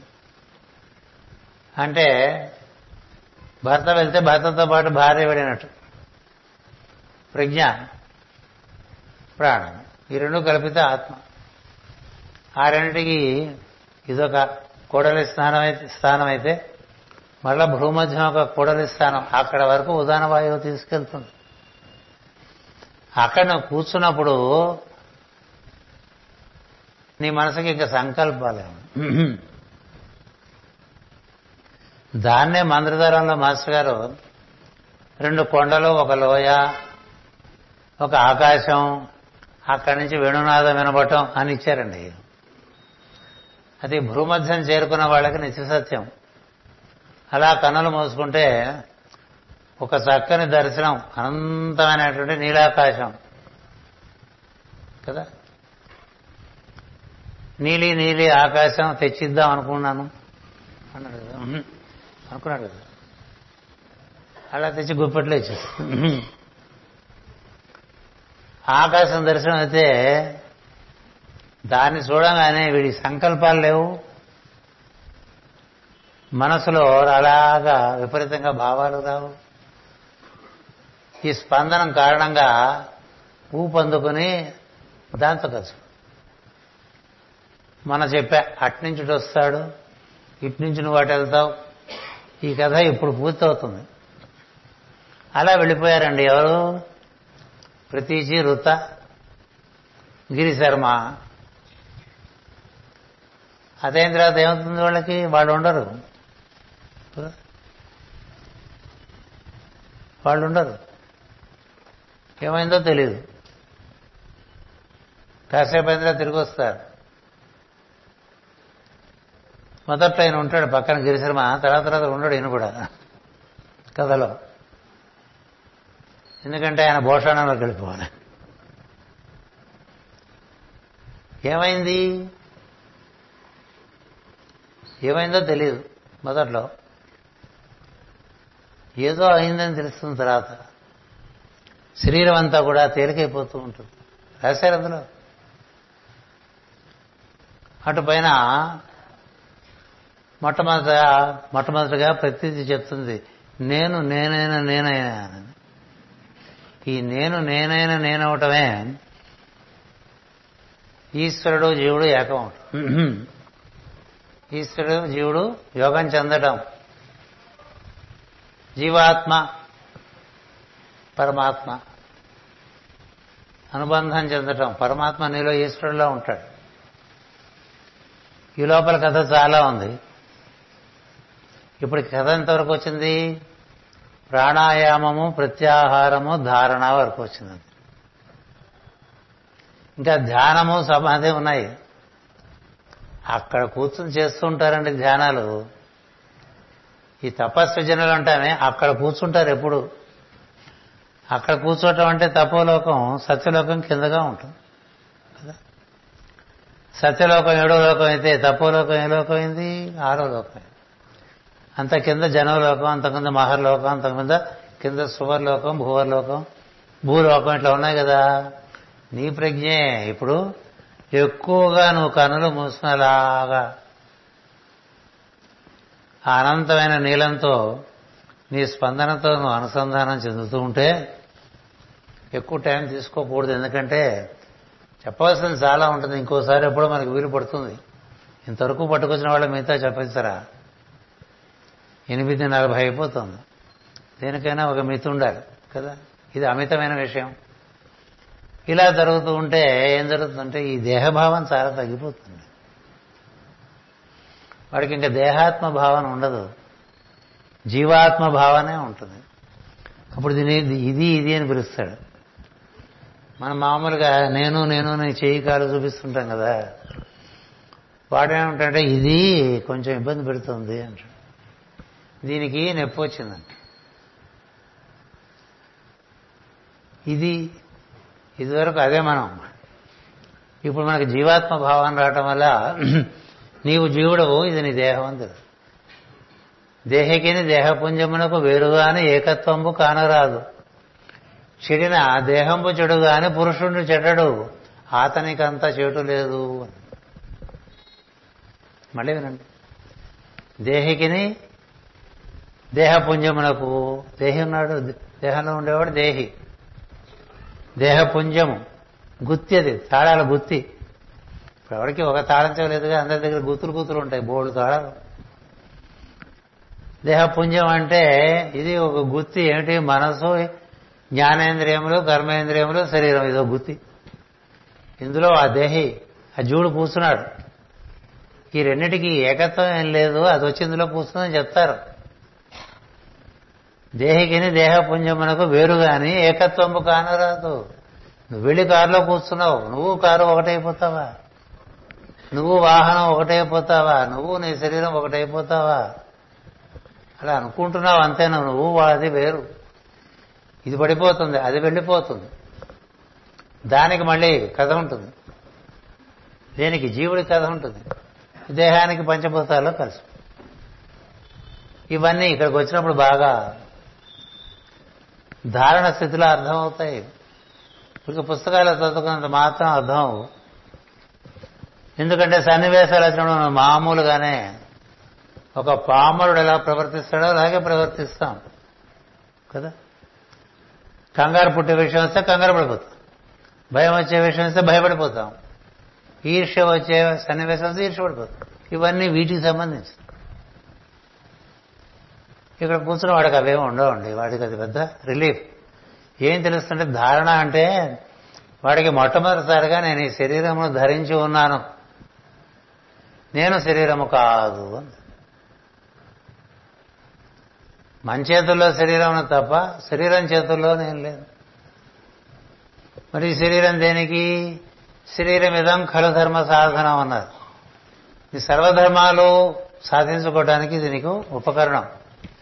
అందుకని ఇది ఉన్నంతకాలం దీంతో ఎంత పండితే అంత పండుతూ ఉండు. ఎంత వీలుంటే అంత పండుతూ ఉండు. ఇందులో ఉండటం ఉండకపోవటం దానికి వేరే లెక్కలు ఉన్నాయి. ఉన్నంతకాలం ఆ పని చేస్తూ ఉండండి అలా పండుతూ ఉండండి. అంతవరకు రండి. అంతవరకు వస్తే మాస్టర్ గారు చెప్పిన అమరత్వం సిద్ధిస్తుంది. ఆ పై విషయం బ్రహ్మత్వం. అక్కడికి కూడా మనకి ఈ సోహం అనేటువంటి నాదం క్రమంగా కుట్టుకుగా ఎనిమిది ముప్పకు ఆపేస్తే అటు పరిస్థితులను. ఐదు నిమిషాలు వాచి నా దగ్గర కూడా ఉంది. ఈ సోహం అనేటువంటి శబ్దం క్రమంగా ఒక ఒక పాము పులుసు విడిచినట్టు ఆ నాదం ఓం అని మారిపోతుందండి అల్లులు పడిపోతే అచ్చులు మిగులుతాయి. సోహం అనే దాంట్లో హల్లులు తీసేస్తే ఉండేది అచ్చు అది ఓం అంటూ నువ్వేమంటలా నువ్వు ఎప్పుడు మూసేసావు వైఖరి మూసేసావు మధ్యమా మూసేసావు పశ్చంతిలోకి వస్తున్నావు ఇంకా పరాయిగా పరాయిగా ఆ ఊ అనేటువంటిది వినిపిస్తూ ఉంటుంది. కనులు మూసుకుంటే వినిపిస్తుంది. ఏకాంతంగా కూర్చుంటే వినిపిస్తుంది. ఎప్పుడూ ఉంటుంది లోపల. అది ఈ ప్రాణస్పందనమే ప్రణవంగా మారిపోయింది అంటారు. ప్రణవమే ప్రాణమై ప్రాణమే స్పందనమై స్పందనమే శ్వాసయ్యై ఈ శరీరాన్ని నడిపిస్తోంది. ఇది అవతరణం ప్రాణావతరణం. ఇటు నుంచి అటు వెళ్తే ఏం జరిగింది? శంభుని శిల మీద గడిపోతాం మనం అంతే కదా? పొద్దున గంగాదేవిని కింద పట్టుకొచ్చేసాం. పెక్కు భంగులు వివేక భ్రష్ట సంపాదములు. ఇప్పుడు గంగ శివశిరస్సుకి వెళ్ళిపోయింది. అలా ఉంది వెళ్తోంది. ఇంకా వెళ్ళదా? అప్పుడు నీకు మించిమించేది ఓంకారమే. అప్పుడు నీకు మంత్రాలు స్తోత్రాలు పూజలు పునస్కారాలు. అలా మన ఋషులు తపస్సులు చేస్తుంటారు. ఇక్కడే కాదు ఋషులు అంటే మన ఋషులు అంటే ఎవరు తపస్సు చేస్తున్నారో వారంతా మనవారు అనుకోండి. అంతేగాని ఇక్కడ కూర్చొని మన భారతదేశంలోనే ఉన్నారు అనుకుని అలా అనుకోవద్దు. మన వారికి నాతో పాటు రెండు వేల పద్నాలుగులో శాస్త్ర వచ్చిన వారికి తెలుసు. మేమంతా ఒక అరవై మంది అక్కడ ప్రార్థన చేస్తుంటే పర్వతాన్ని శిఖరాన్ని చూస్తూ ఎవరో ఒక ఆయన ఆయన ఆసనం ఆయనే తెచ్చుకున్నాడు పక్కగా వేసుకున్నాడు. చక్కగా ధ్యానం చేశాడు. మాతో పాటు ఆ తర్వాత ఆ చాప ముడిచేసుకున్నాడు వెళ్ళిపోయాడు. చుట్టానికి చాలా బాగున్నాడు. సరే మన వాళ్ళకు ఉత్సాహం ఉంటుంది. నేను చూశా. వాళ్ళు ఆయన వెంట పెట్టి వెళ్ళారు. ఆయన మధ్యపాపిడి చాలా అందంగా ఉన్నాడు. చాలా సింపుల్గా ఉన్నాడు. మీరెవరు ఎందుకు వచ్చారు మాతో ఇక్కడ ఎందుకు ధ్యానం చేశారు అని అడిగాడు ఆయన. అడిగితే మీకు అందరికీ ధ్యానం ఇస్తున్న ఆయన పేరు కుమారే కదా అన్నారు. అవును. అందుకే వచ్చాను. చెప్పేసి వెళ్ళిపోయాడు. ఆ తర్వాత వీళ్ళందరూ నలుగురు కలిసి తెలుసుకుని ఇలా ఒక ఆయన వచ్చాడు మాట్లాడామని ఆయన గురించి ఊరంతా వెతికారండి శాస్త్ర ఎక్కడ కనబడి తపస్సు చేసుకునే వాళ్ళు అలా శాస్త్ర పర్వతం చుట్టూ చాలా మంది. అలాగే అన్ని పర్వత శ్రేణుల్లోనే ఉన్నారు. మనం వెళ్ళిన చోట మాత్రమే ఉన్నారు అనుకోపోకండి ఈ కొడనాడులో లేరు? కొడనాడులో దర్శనం అవలా కొడనాడులో దొరుకుతుంది దర్శనం అని తెలిసే చేసే పని. ఎందుచేత మాస్టర్ గారు పుస్తకంలో రాశారు దుర్గపర్వతం ఒకటి ఉంది నలుగురులోని అందుకోసం వెతికా. మూడోసారి దొరికింది కదా. అదే దుర్గపర్వతం అని అందులో కృష్ణుడు గుడి ఉందని అందులో దుర్గ దుర్గ గుడి ఉందని అదే అగస్త మహర్షి ఆశ్రమం అని. ఇలా మనకు ఎలా తెలిసినాయండి? తెలుస్తూ ఉంటే మనం ఇలా వెళ్తూ ఉంటే తెలుసు. అందుచేత ధారణ వరకు మన కథ నడిచింది. అంతతో ఆపదు అంత చెయ్యండి. ఈయన అడుగుతూ ఉంటారు భగవద్గీత రాసేమని రాయటానికేముంది? మూడు మంది రాశారు. ఎంతో మంది మహాత్ములు రాశారు. నేనేదో సమకాలికంగా కొంత ప్రాక్టికల్గా ఉండేట్టుగా ఇంకో పద్ధతిలో రాసుకొస్తున్నాను. అది చాలా మందికి వినియోగపడుతున్న వార్త వాస్తవం. కొన్ని కొన్ని ప్రాంతాల్లో అయితే అది టీచర్సే స్కూల్స్లో చెప్తూ ఉన్నారు. అలాంటివి కూడా నాకు వార్తలు వస్తూ ఉంటాయి. దానిపైన చేసుకుంటుంది భగవద్గీత. కానీ భగవద్గీత ఆరు అధ్యాయుల వరకు చాలా అంతకన్నా అక్కర్లే ఎందుకు? ఆరో అధ్యాయం వచ్చేసరికి ఇప్పుడు నేను చెప్పినటువంటి ఈ స్థితి. ఐదో అధ్యాయంలో పొద్దున్న చెప్పారు. కర్మ సన్యాసం కర్మఫల సన్యాసం. ఐదో అధ్యాయం. నాలుగో అధ్యాయంలో జ్ఞాన సముపార్జన జ్ఞానయోగం మూడో అధ్యాయం కర్మలా నిర్వర్తించుకోవాలో అంటించుకోకుండా. ఏ పని చేసినా ఒళ్ళంతా అంటించుకుంటే ఎట్లాగండి? తెలియనివాడు పరసపండ నుంచి ఒలిచినట్టుగా ఉంటుంది అది అన్నీ పూసేసుకుంటాడు. ఎవరో వచ్చి కడగాలి కదా. చేతి నిండా రకరకాలుగా అంటుపోతుంది ఈ చేతగా చేయటం తెలిసి చేయండి. చేయటంలో నైపుణ్యం నేర్చుకోండి. మూడో అధ్యాయం కర్మ ఎందుకు అవసరం అది ఇతరులకు చేస్తూ ఉంటే విడిపోతూ ఉంటుంది. రెండు రకాలుగా ఉందన్నారు. యజ్ఞార్థ కర్మ అన్నారు. ఇట్లా యజ్ఞార్థ కర్మ అటుపైన జ్ఞాన సముపార్జనము అటుపైన చేస్తున్న పనులు ఫలములు రెండూ సన్యసించడం అటుపైన ఐదో అధ్యాయంలో చివరిలో ఈ ప్రాణాయామం చెప్తాడు భగవంతుడు. ఆరో అధ్యాయంలో ఆత్మ సంయమ యోగం ఉంటాం కదా జరుగుతుంది. చాలు ఇంకేం కావాలి మానవుడికి? ఇంకా అక్కడికి వెళ్తే చెప్పాల్సిన లే అని తెలిసిపోతూ ఉంటాయి. అందుకే నేను విషాద యోగం రాయలేదు. మందే తెలుసు కదే? కర్మయోగం జ్ఞానయోగం కర్మ సన్యాస యోగం ఆత్మ సంయమ యోగం సాంఖ్యయోగం మొదట్లో ఉంటుంది కదా. ఈ ఐదు రాసి సాధన పంచకం అని పెట్టారు సాధకులు కాదు చాలండి అందుకని ఎప్పుడైనా వచ్చి ఇంకా రాస్తారా ఇంకా రాస్తారా అంటే రాయని చెప్తున్నా. చూసుకోవాల్సిన చేయకుండా రాయమంటే ఎట్లా? ఊరికే టీచర్కి హోంవర్క్ ఇచ్చినట్టు ఉంటుంది అది. ఎవరెవరికి హోంవర్క్ ఇవ్వాలి? చెప్పండి. మీరు నాకు హోంవర్క్ ఇవ్వాలా? నేను మీకు హోంవర్క్ ఇవ్వాలా? సత్యం ఆలోచించండి. మీరు ఇలా చేస్తే బాగుంటుంది మీరు ఎలా చేస్తే బాగుంటుంది అంటే చేస్తామేంటి మీరు చెప్పినట్టు చేసేటైతే నేను ఎందుకు ఇక్కడ? నేను చెప్పినట్టు మీరు ఏమైనా చేయగలిగితే చేయండి. నేను వాళ్ళు చెప్పిన చేస్తూ ఉంటా. దశాబ్దాలుగా. అలా ఊరుకున్నా. సరే పోన్లే లోపల విషయం బయట విషయం జ్ఞానము విజ్ఞానం. అక్కడి నుంచి అక్షర పరబ్రహ్మ యోగం. నీవే నేను నేనే నీవు అని చెప్పేటువంటి రాజవిద్య రాజయోగ్యం. ఆ తర్వాత విభూతి భగవంతుడి విభూతి. ఇవి రాశా. విశ్వరూప సందర్శనం వస్తుంది పదకొండు. నా వల్ల కాదు అని చెప్పేశాను పైన. కొన్నాళ్ళకి పోనీ విశ్ పురుషోత్తమ ప్రాప్తి. ఆ, ఎందుకంటే పురుషోత్తమ ప్రాప్తి మనలో జరగాలి. మనలోని ఈశ్వరుడు మనము మన స్వభావము ఈ మూడు ముడిపడాలి. మనలో క్షరపురుషుడు అక్షర పురుషుడు పురుషోత్తముడు కలవాలి. పురుషోత్తమ ప్రాప్తి. అట్నుంచి వస్తే ఎస్ ఇటు నుంచి వస్తే నో నాకు హోంవర్క్ ఇచ్చేవాళ్ళు నాకు వద్దు. మాస్టర్ గారు అంటుండేవారు సజెస్టింగ్ బెటర్ థింగ్స్ అందరు నాకు సలహాలు చెప్తే ఎట్లా? మీరు నేను చెప్పిన పని చేయాలి కదా అంటుండేవారు కదా? అందుకని అటు నుంచి పుచ్చుకొని ఇటు అందించడం అనేటువంటిది మార్గం అండి. ఇటు నుంచి ప్రతివాడు అడిగింది చేసుకుంటూ ఉబలైజ్ చేయటం మార్గం కాదు. You have no obligations you are only obligers to higher circles అందుకనే మన గురువు గారు కూడా ఆ విధంగా మరి అది వెళ్ళిపోతుంది కదా సమయం. అందువల్ల ఈ ధారణ వరకు నేర్చుకోండి. ఆరో అధ్యాయం వరకు క్షుణ్ణంగా నేను చెప్పింది కూడా చదవండి. ఈయనేం చెప్పాడులే అనుకోకండి. గురుగారు చెప్పే పద్ధతిలో గురుగారు చెప్పారు. రెండుసార్లు చెప్పారు. మూడు సార్లు చెప్పారు. ఇంగ్లీష్లో కూడా చెప్పారు. చదవండి. మీకు వీలుంటే అందరికీ చదవండి. బాలగజన గంగాధర తిలక్ కూడా రాశారు. కదా? ఎవరు రాయలేదు? ఒక్కొక్కరికి ఒక్కొక్క దృక్పథం.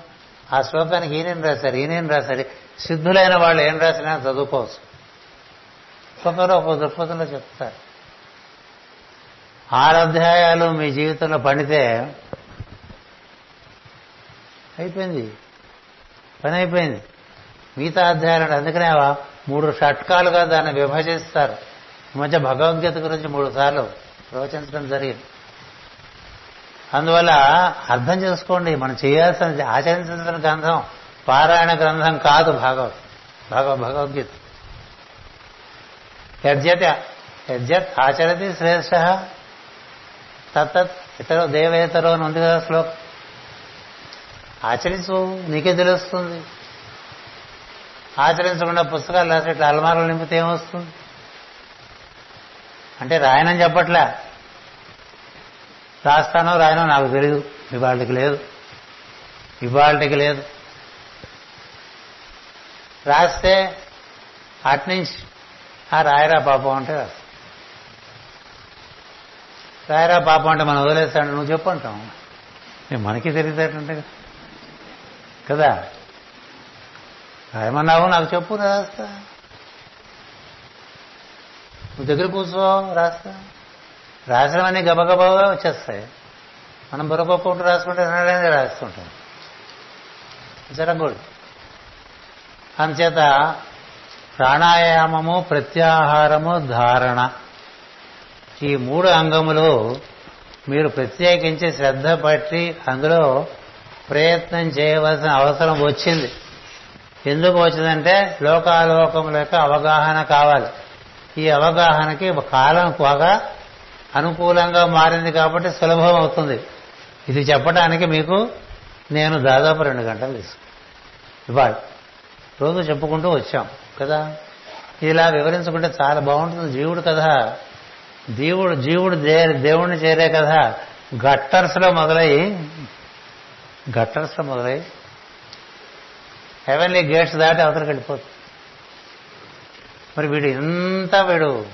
శాశ్వతుడు ఎప్పుడూ ఉంటాడు. వాడికి ఎప్పుడు చేయట్లేదండి. వాడి గురించి వాడికి అవగాహన ఉంటే కదా. నేను అని తెలిసిన వాడికి వాడికే భయం లేదు. నేను తెలియని వాడికే భయాలని నేను వాడికి ఇది కూడా ధరించి ఉన్నామని తెలిసి ఉంటుంది. అనేక సార్లు మనం వచ్చాం అనే సాగర్లు వెళ్తూ ఉన్నాం. ఇదివరకు కూడా ఇందులో కొంత చాలా మంది మనం కలిసిన వాళ్ళు ఉన్నాం. అది కూడా తెలుస్తుంది ఈ ధారణ నుంచి ధ్యానం లోపల అబ్బో తెలిసే విషయాలు చాలా. ఏమీ తెలియకోకుండా అక్కడికి వెళ్ళిపోతే ఏం లాభం అండి? ఎక్కడికో వెళ్ళిపోయాం. తీరా ఏం చూసి వచ్చావంటే హే అని పోవు అలా వీలు పడదు. మళ్ళీ ఎంతవరకు నీకు తెలిసిందో అవగాహన అయిందో ఆ లోకంలోకి ప్రవేశించి అక్కడి నుంచే ప్రారంభించాలి. ఏడో క్లాస్ వాడు వెళ్ళి ఎనిమిదో క్లాస్లో కూర్చుంటే ఒప్పుకోరు. మార్కులు చూస్తారు కదా.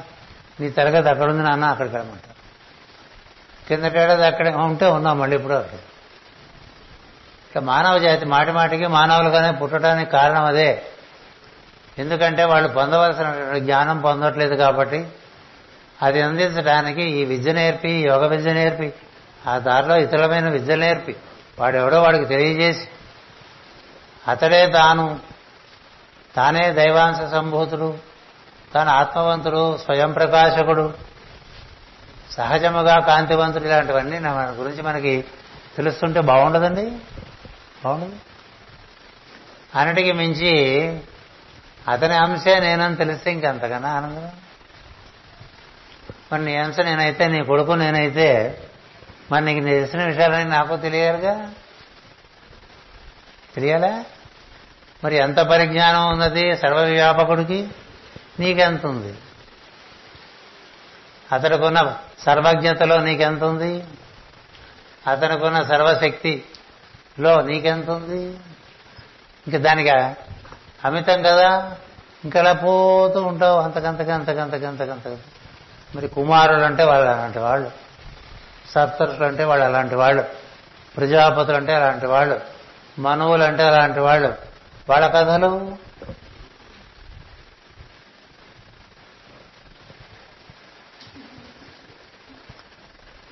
అలా మనం సాగిపోతూ ఉంటే ఈ జన్మలో ఎన్నెత్తిన పడలేదండి. ఇది ఊరికే శరీరం విసర్జించడం వాసాంశ జీర్ణాన్ని యథావిహాయ అని థ్యాంక్స్ టు ఘంటసాల గారు. మాటి మాటికి వింటూ ఉంటాం కదా. వదిలేస్తుంటాం కొత్త బట్టలు వేసుకుంటూ ఉంటాం అని చెప్పాడు కదా కృష్ణుడు. మరి నీకు ధారణ స్థితిలో సత్యమైనప్పుడు నీకు భయమే ఉంది? I will come back and continue the work I come back and continue the work అనేటువంటి కథలు ఎన్నో ఉన్నాయి మన పురాణాల్లో. Continuity of consciousness till what time till you know the whole universe it's a matter of joy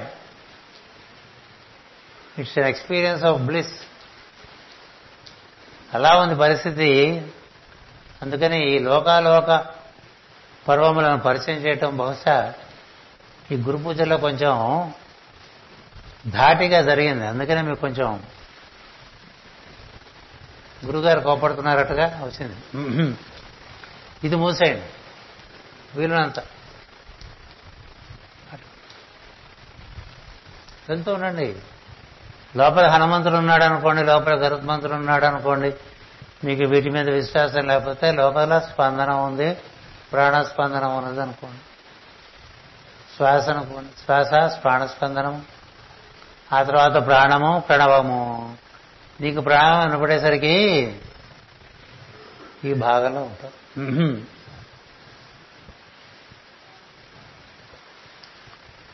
ఋషులు ఏం చేస్తూ ఉంటారని చెప్పారు? నిత్యం ధ్యాయంతి యోగిన. ఓంకార బిందు సంయుక్తం నిత్యం ధ్యాయంతి యోగిన. అది తర్వాత కథ. అది తర్వాత చెప్పుకుందాం. మీరందరూ చాలా సహకరించారు ఈ గురు పూజలకి. ముగింపు వాక్యాలు. కోవిడ్ అయినా మనం బాగా చేసుకున్నాం గురు పూజలు. సందేహం లేదు. చాలా సామరస్యంగా చేసుకున్నాం. సూక్ష్మంగా చేసుకున్నాం. అదొకటి ఉంది కదా. దూర శ్రవణం దూర దృష్టి ఏర్పాటు చేసాం అది జరిగింది కదా. కోవిడ్ అని భయపడకుండా కార్యక్రమాలు చేసుకున్నాం. నియమాలు వీళ్ళంతవరకు వరకు పాటించాం. ఇంకా శ్రద్ధగా పాటించండి ఓ మూడు నెలల పాటు. ఉగాది వరకు చాలా శ్రద్ధగా ఉండవలసిన సమయం. చాలా. అది బాగా వేగంగా పాపుతోంది. మన మధ్య కూడా చాలా మందిలోకి వచ్చేసింది. అందుచేత వాటి పక్క చూడకుండా ఇటు చూడండి అదే ముట్టుకోదు. సందేహం లేదు మన వారిని ఎక్కువ ముట్టుకోదు. పిచ్చి వేషాలు వేస్తేనే అందుచేత బాగా జరుపుకున్నాం. చక్కగా భోజనాలు ప్రసాదాలుగా స్వీకరించారండి. నాకు అది నచ్చింది. ఆ మాట ఇప్పుడే కదా బా మాటి మాటిగా అన్నారు. భోజనాలు భోజనాలుగా కాక ప్రసాదాలుగా స్వీకరించడం ఒక కనువిప్పు. అది ప్రసాదం అంటే భగవత్ స్పర్శ కలిగినది ప్రసాదం. ఉత్త సాధం కాదు అది సాధము ప్రసాదము ప్రశస్తమైన సాధం. అది ప్రశస్తమైన సాధంగా భోజనం చేస్తే ఇబ్బంది పడ అలా భోజనం చేసాం కార్యక్రమాలు అంతా అయిపోయిన తర్వాత వర్షం పట్టడం శుభశకునం. కదా? ఈ చెప్పిన విషయాలు వినంత వరకు ఈ ఇందులోకి వెళ్ళండి. మాస్టర్ గారు ఇచ్చిందంతా అదే. మాస్టర్ గారికి ఆవు మనం చూసే ఆవు కాదు. నేను ఆవు కదా చెప్పా కదా. ఏం చెప్పినా ఏమడిగినా ఆవు గురించి రాసే ఒక అభ్యాసం మనకుందని. ఈ ఆవు కామధేనువు. ఈ ఆవు నువ్వు సృష్టి ధర్మాలన్నీ అందులో ఉన్నాయి ఎలా చూసావు అవులో లేవా? ముప్పై మూడు కోట్ల దేవతలు. ఉన్నాయా? చూస్తే అది అవే. సమస్తం అందులో ఉంది అందుకు మొత్తం సృష్టిని ఆవు కదా వర్ణించారు. ఒక గ్రహాన్ని ఆవుగా వర్ణించారు భూమిని ఆవుగా వర్ణించారు సూర్య కిరణాన్ని ఆవుగా వర్ణి భూ ఎన్ని రకాలుగా వర్ణించారో చూస్తూ ఉంటే కనిపిస్తూ ఉంటే అవగాహనతో. అందుకని ఇది వదలద్దు ఈ పాత పద్ధతుల్లో అలాగే కొట్టుకుంటూ ఉండదు. అదేదో దాంట్లో పడ్డ ఈగలాగా. అందుకని కొంత ఘాటిగా చెప్పవలసి వచ్చింది. అటు పైన ఈ రాధామాధవంలో ఈ మూడు రోజుల్లో అందరికనగా బాగా సంతోషించింది అదృశ్యంగా దీన్ని నడిపిస్తున్నటువంటి వారే వాళ్ళకి ఇష్టం ఇది. నాకు ఇవాళ బాగా కన్ఫర్మ్ అయిపోయింది. ఎందుకంటే ఏదో రాధామాధవం గురించి అందరూ చెప్తూ ఉంటారు. నేను చూశాను విన్నాను కానీ ఎక్కువ చెప్పను. కానీ ఈ రోజు చెప్పగలను. కోరి ఇక్కడికి తెప్పించేశారండి గురు పూజలు. కోరి తెప్పించేశారు. కిందట ఏడాది తప్పదనుకున్నాం. ఈ ఏడాది కూడా తప్పదు అన్నట్టుగా చేయిస్తారు. బాగా జరిగింది. చక్కగా జరిగింది. అంత మాత్రం చేత ఎప్పుడు ఇక్కడే చేద్దాం అనే భావన వద్దు. మన సాధనకు సంబంధించింది కదా. ఎవరు ఇట్లా సెటిల్ అయిపోవటం ఇష్టం లేదు. గోదోహన మాత్రమే ఒక చోట ఉండొచ్చు అలా. మనం సెటిల్ అయిపోదాం అనే బుద్ధి తీసేయండి. కాలం పడిపోయి దేశం బట్టి ఎలా జరిగితే అలా చేసుకో. స్వస్తి ప్రజాభ్య పరిపాలయంతాం న్యాయేన మార్గేణ మహీమహేషా గోబ్రాహ్మణేభ్య శుభమస్తు నిత్యం. లోకా సమస్త సుఖినో భవంతు. లోకా సమస్త సుఖినో భవంతు.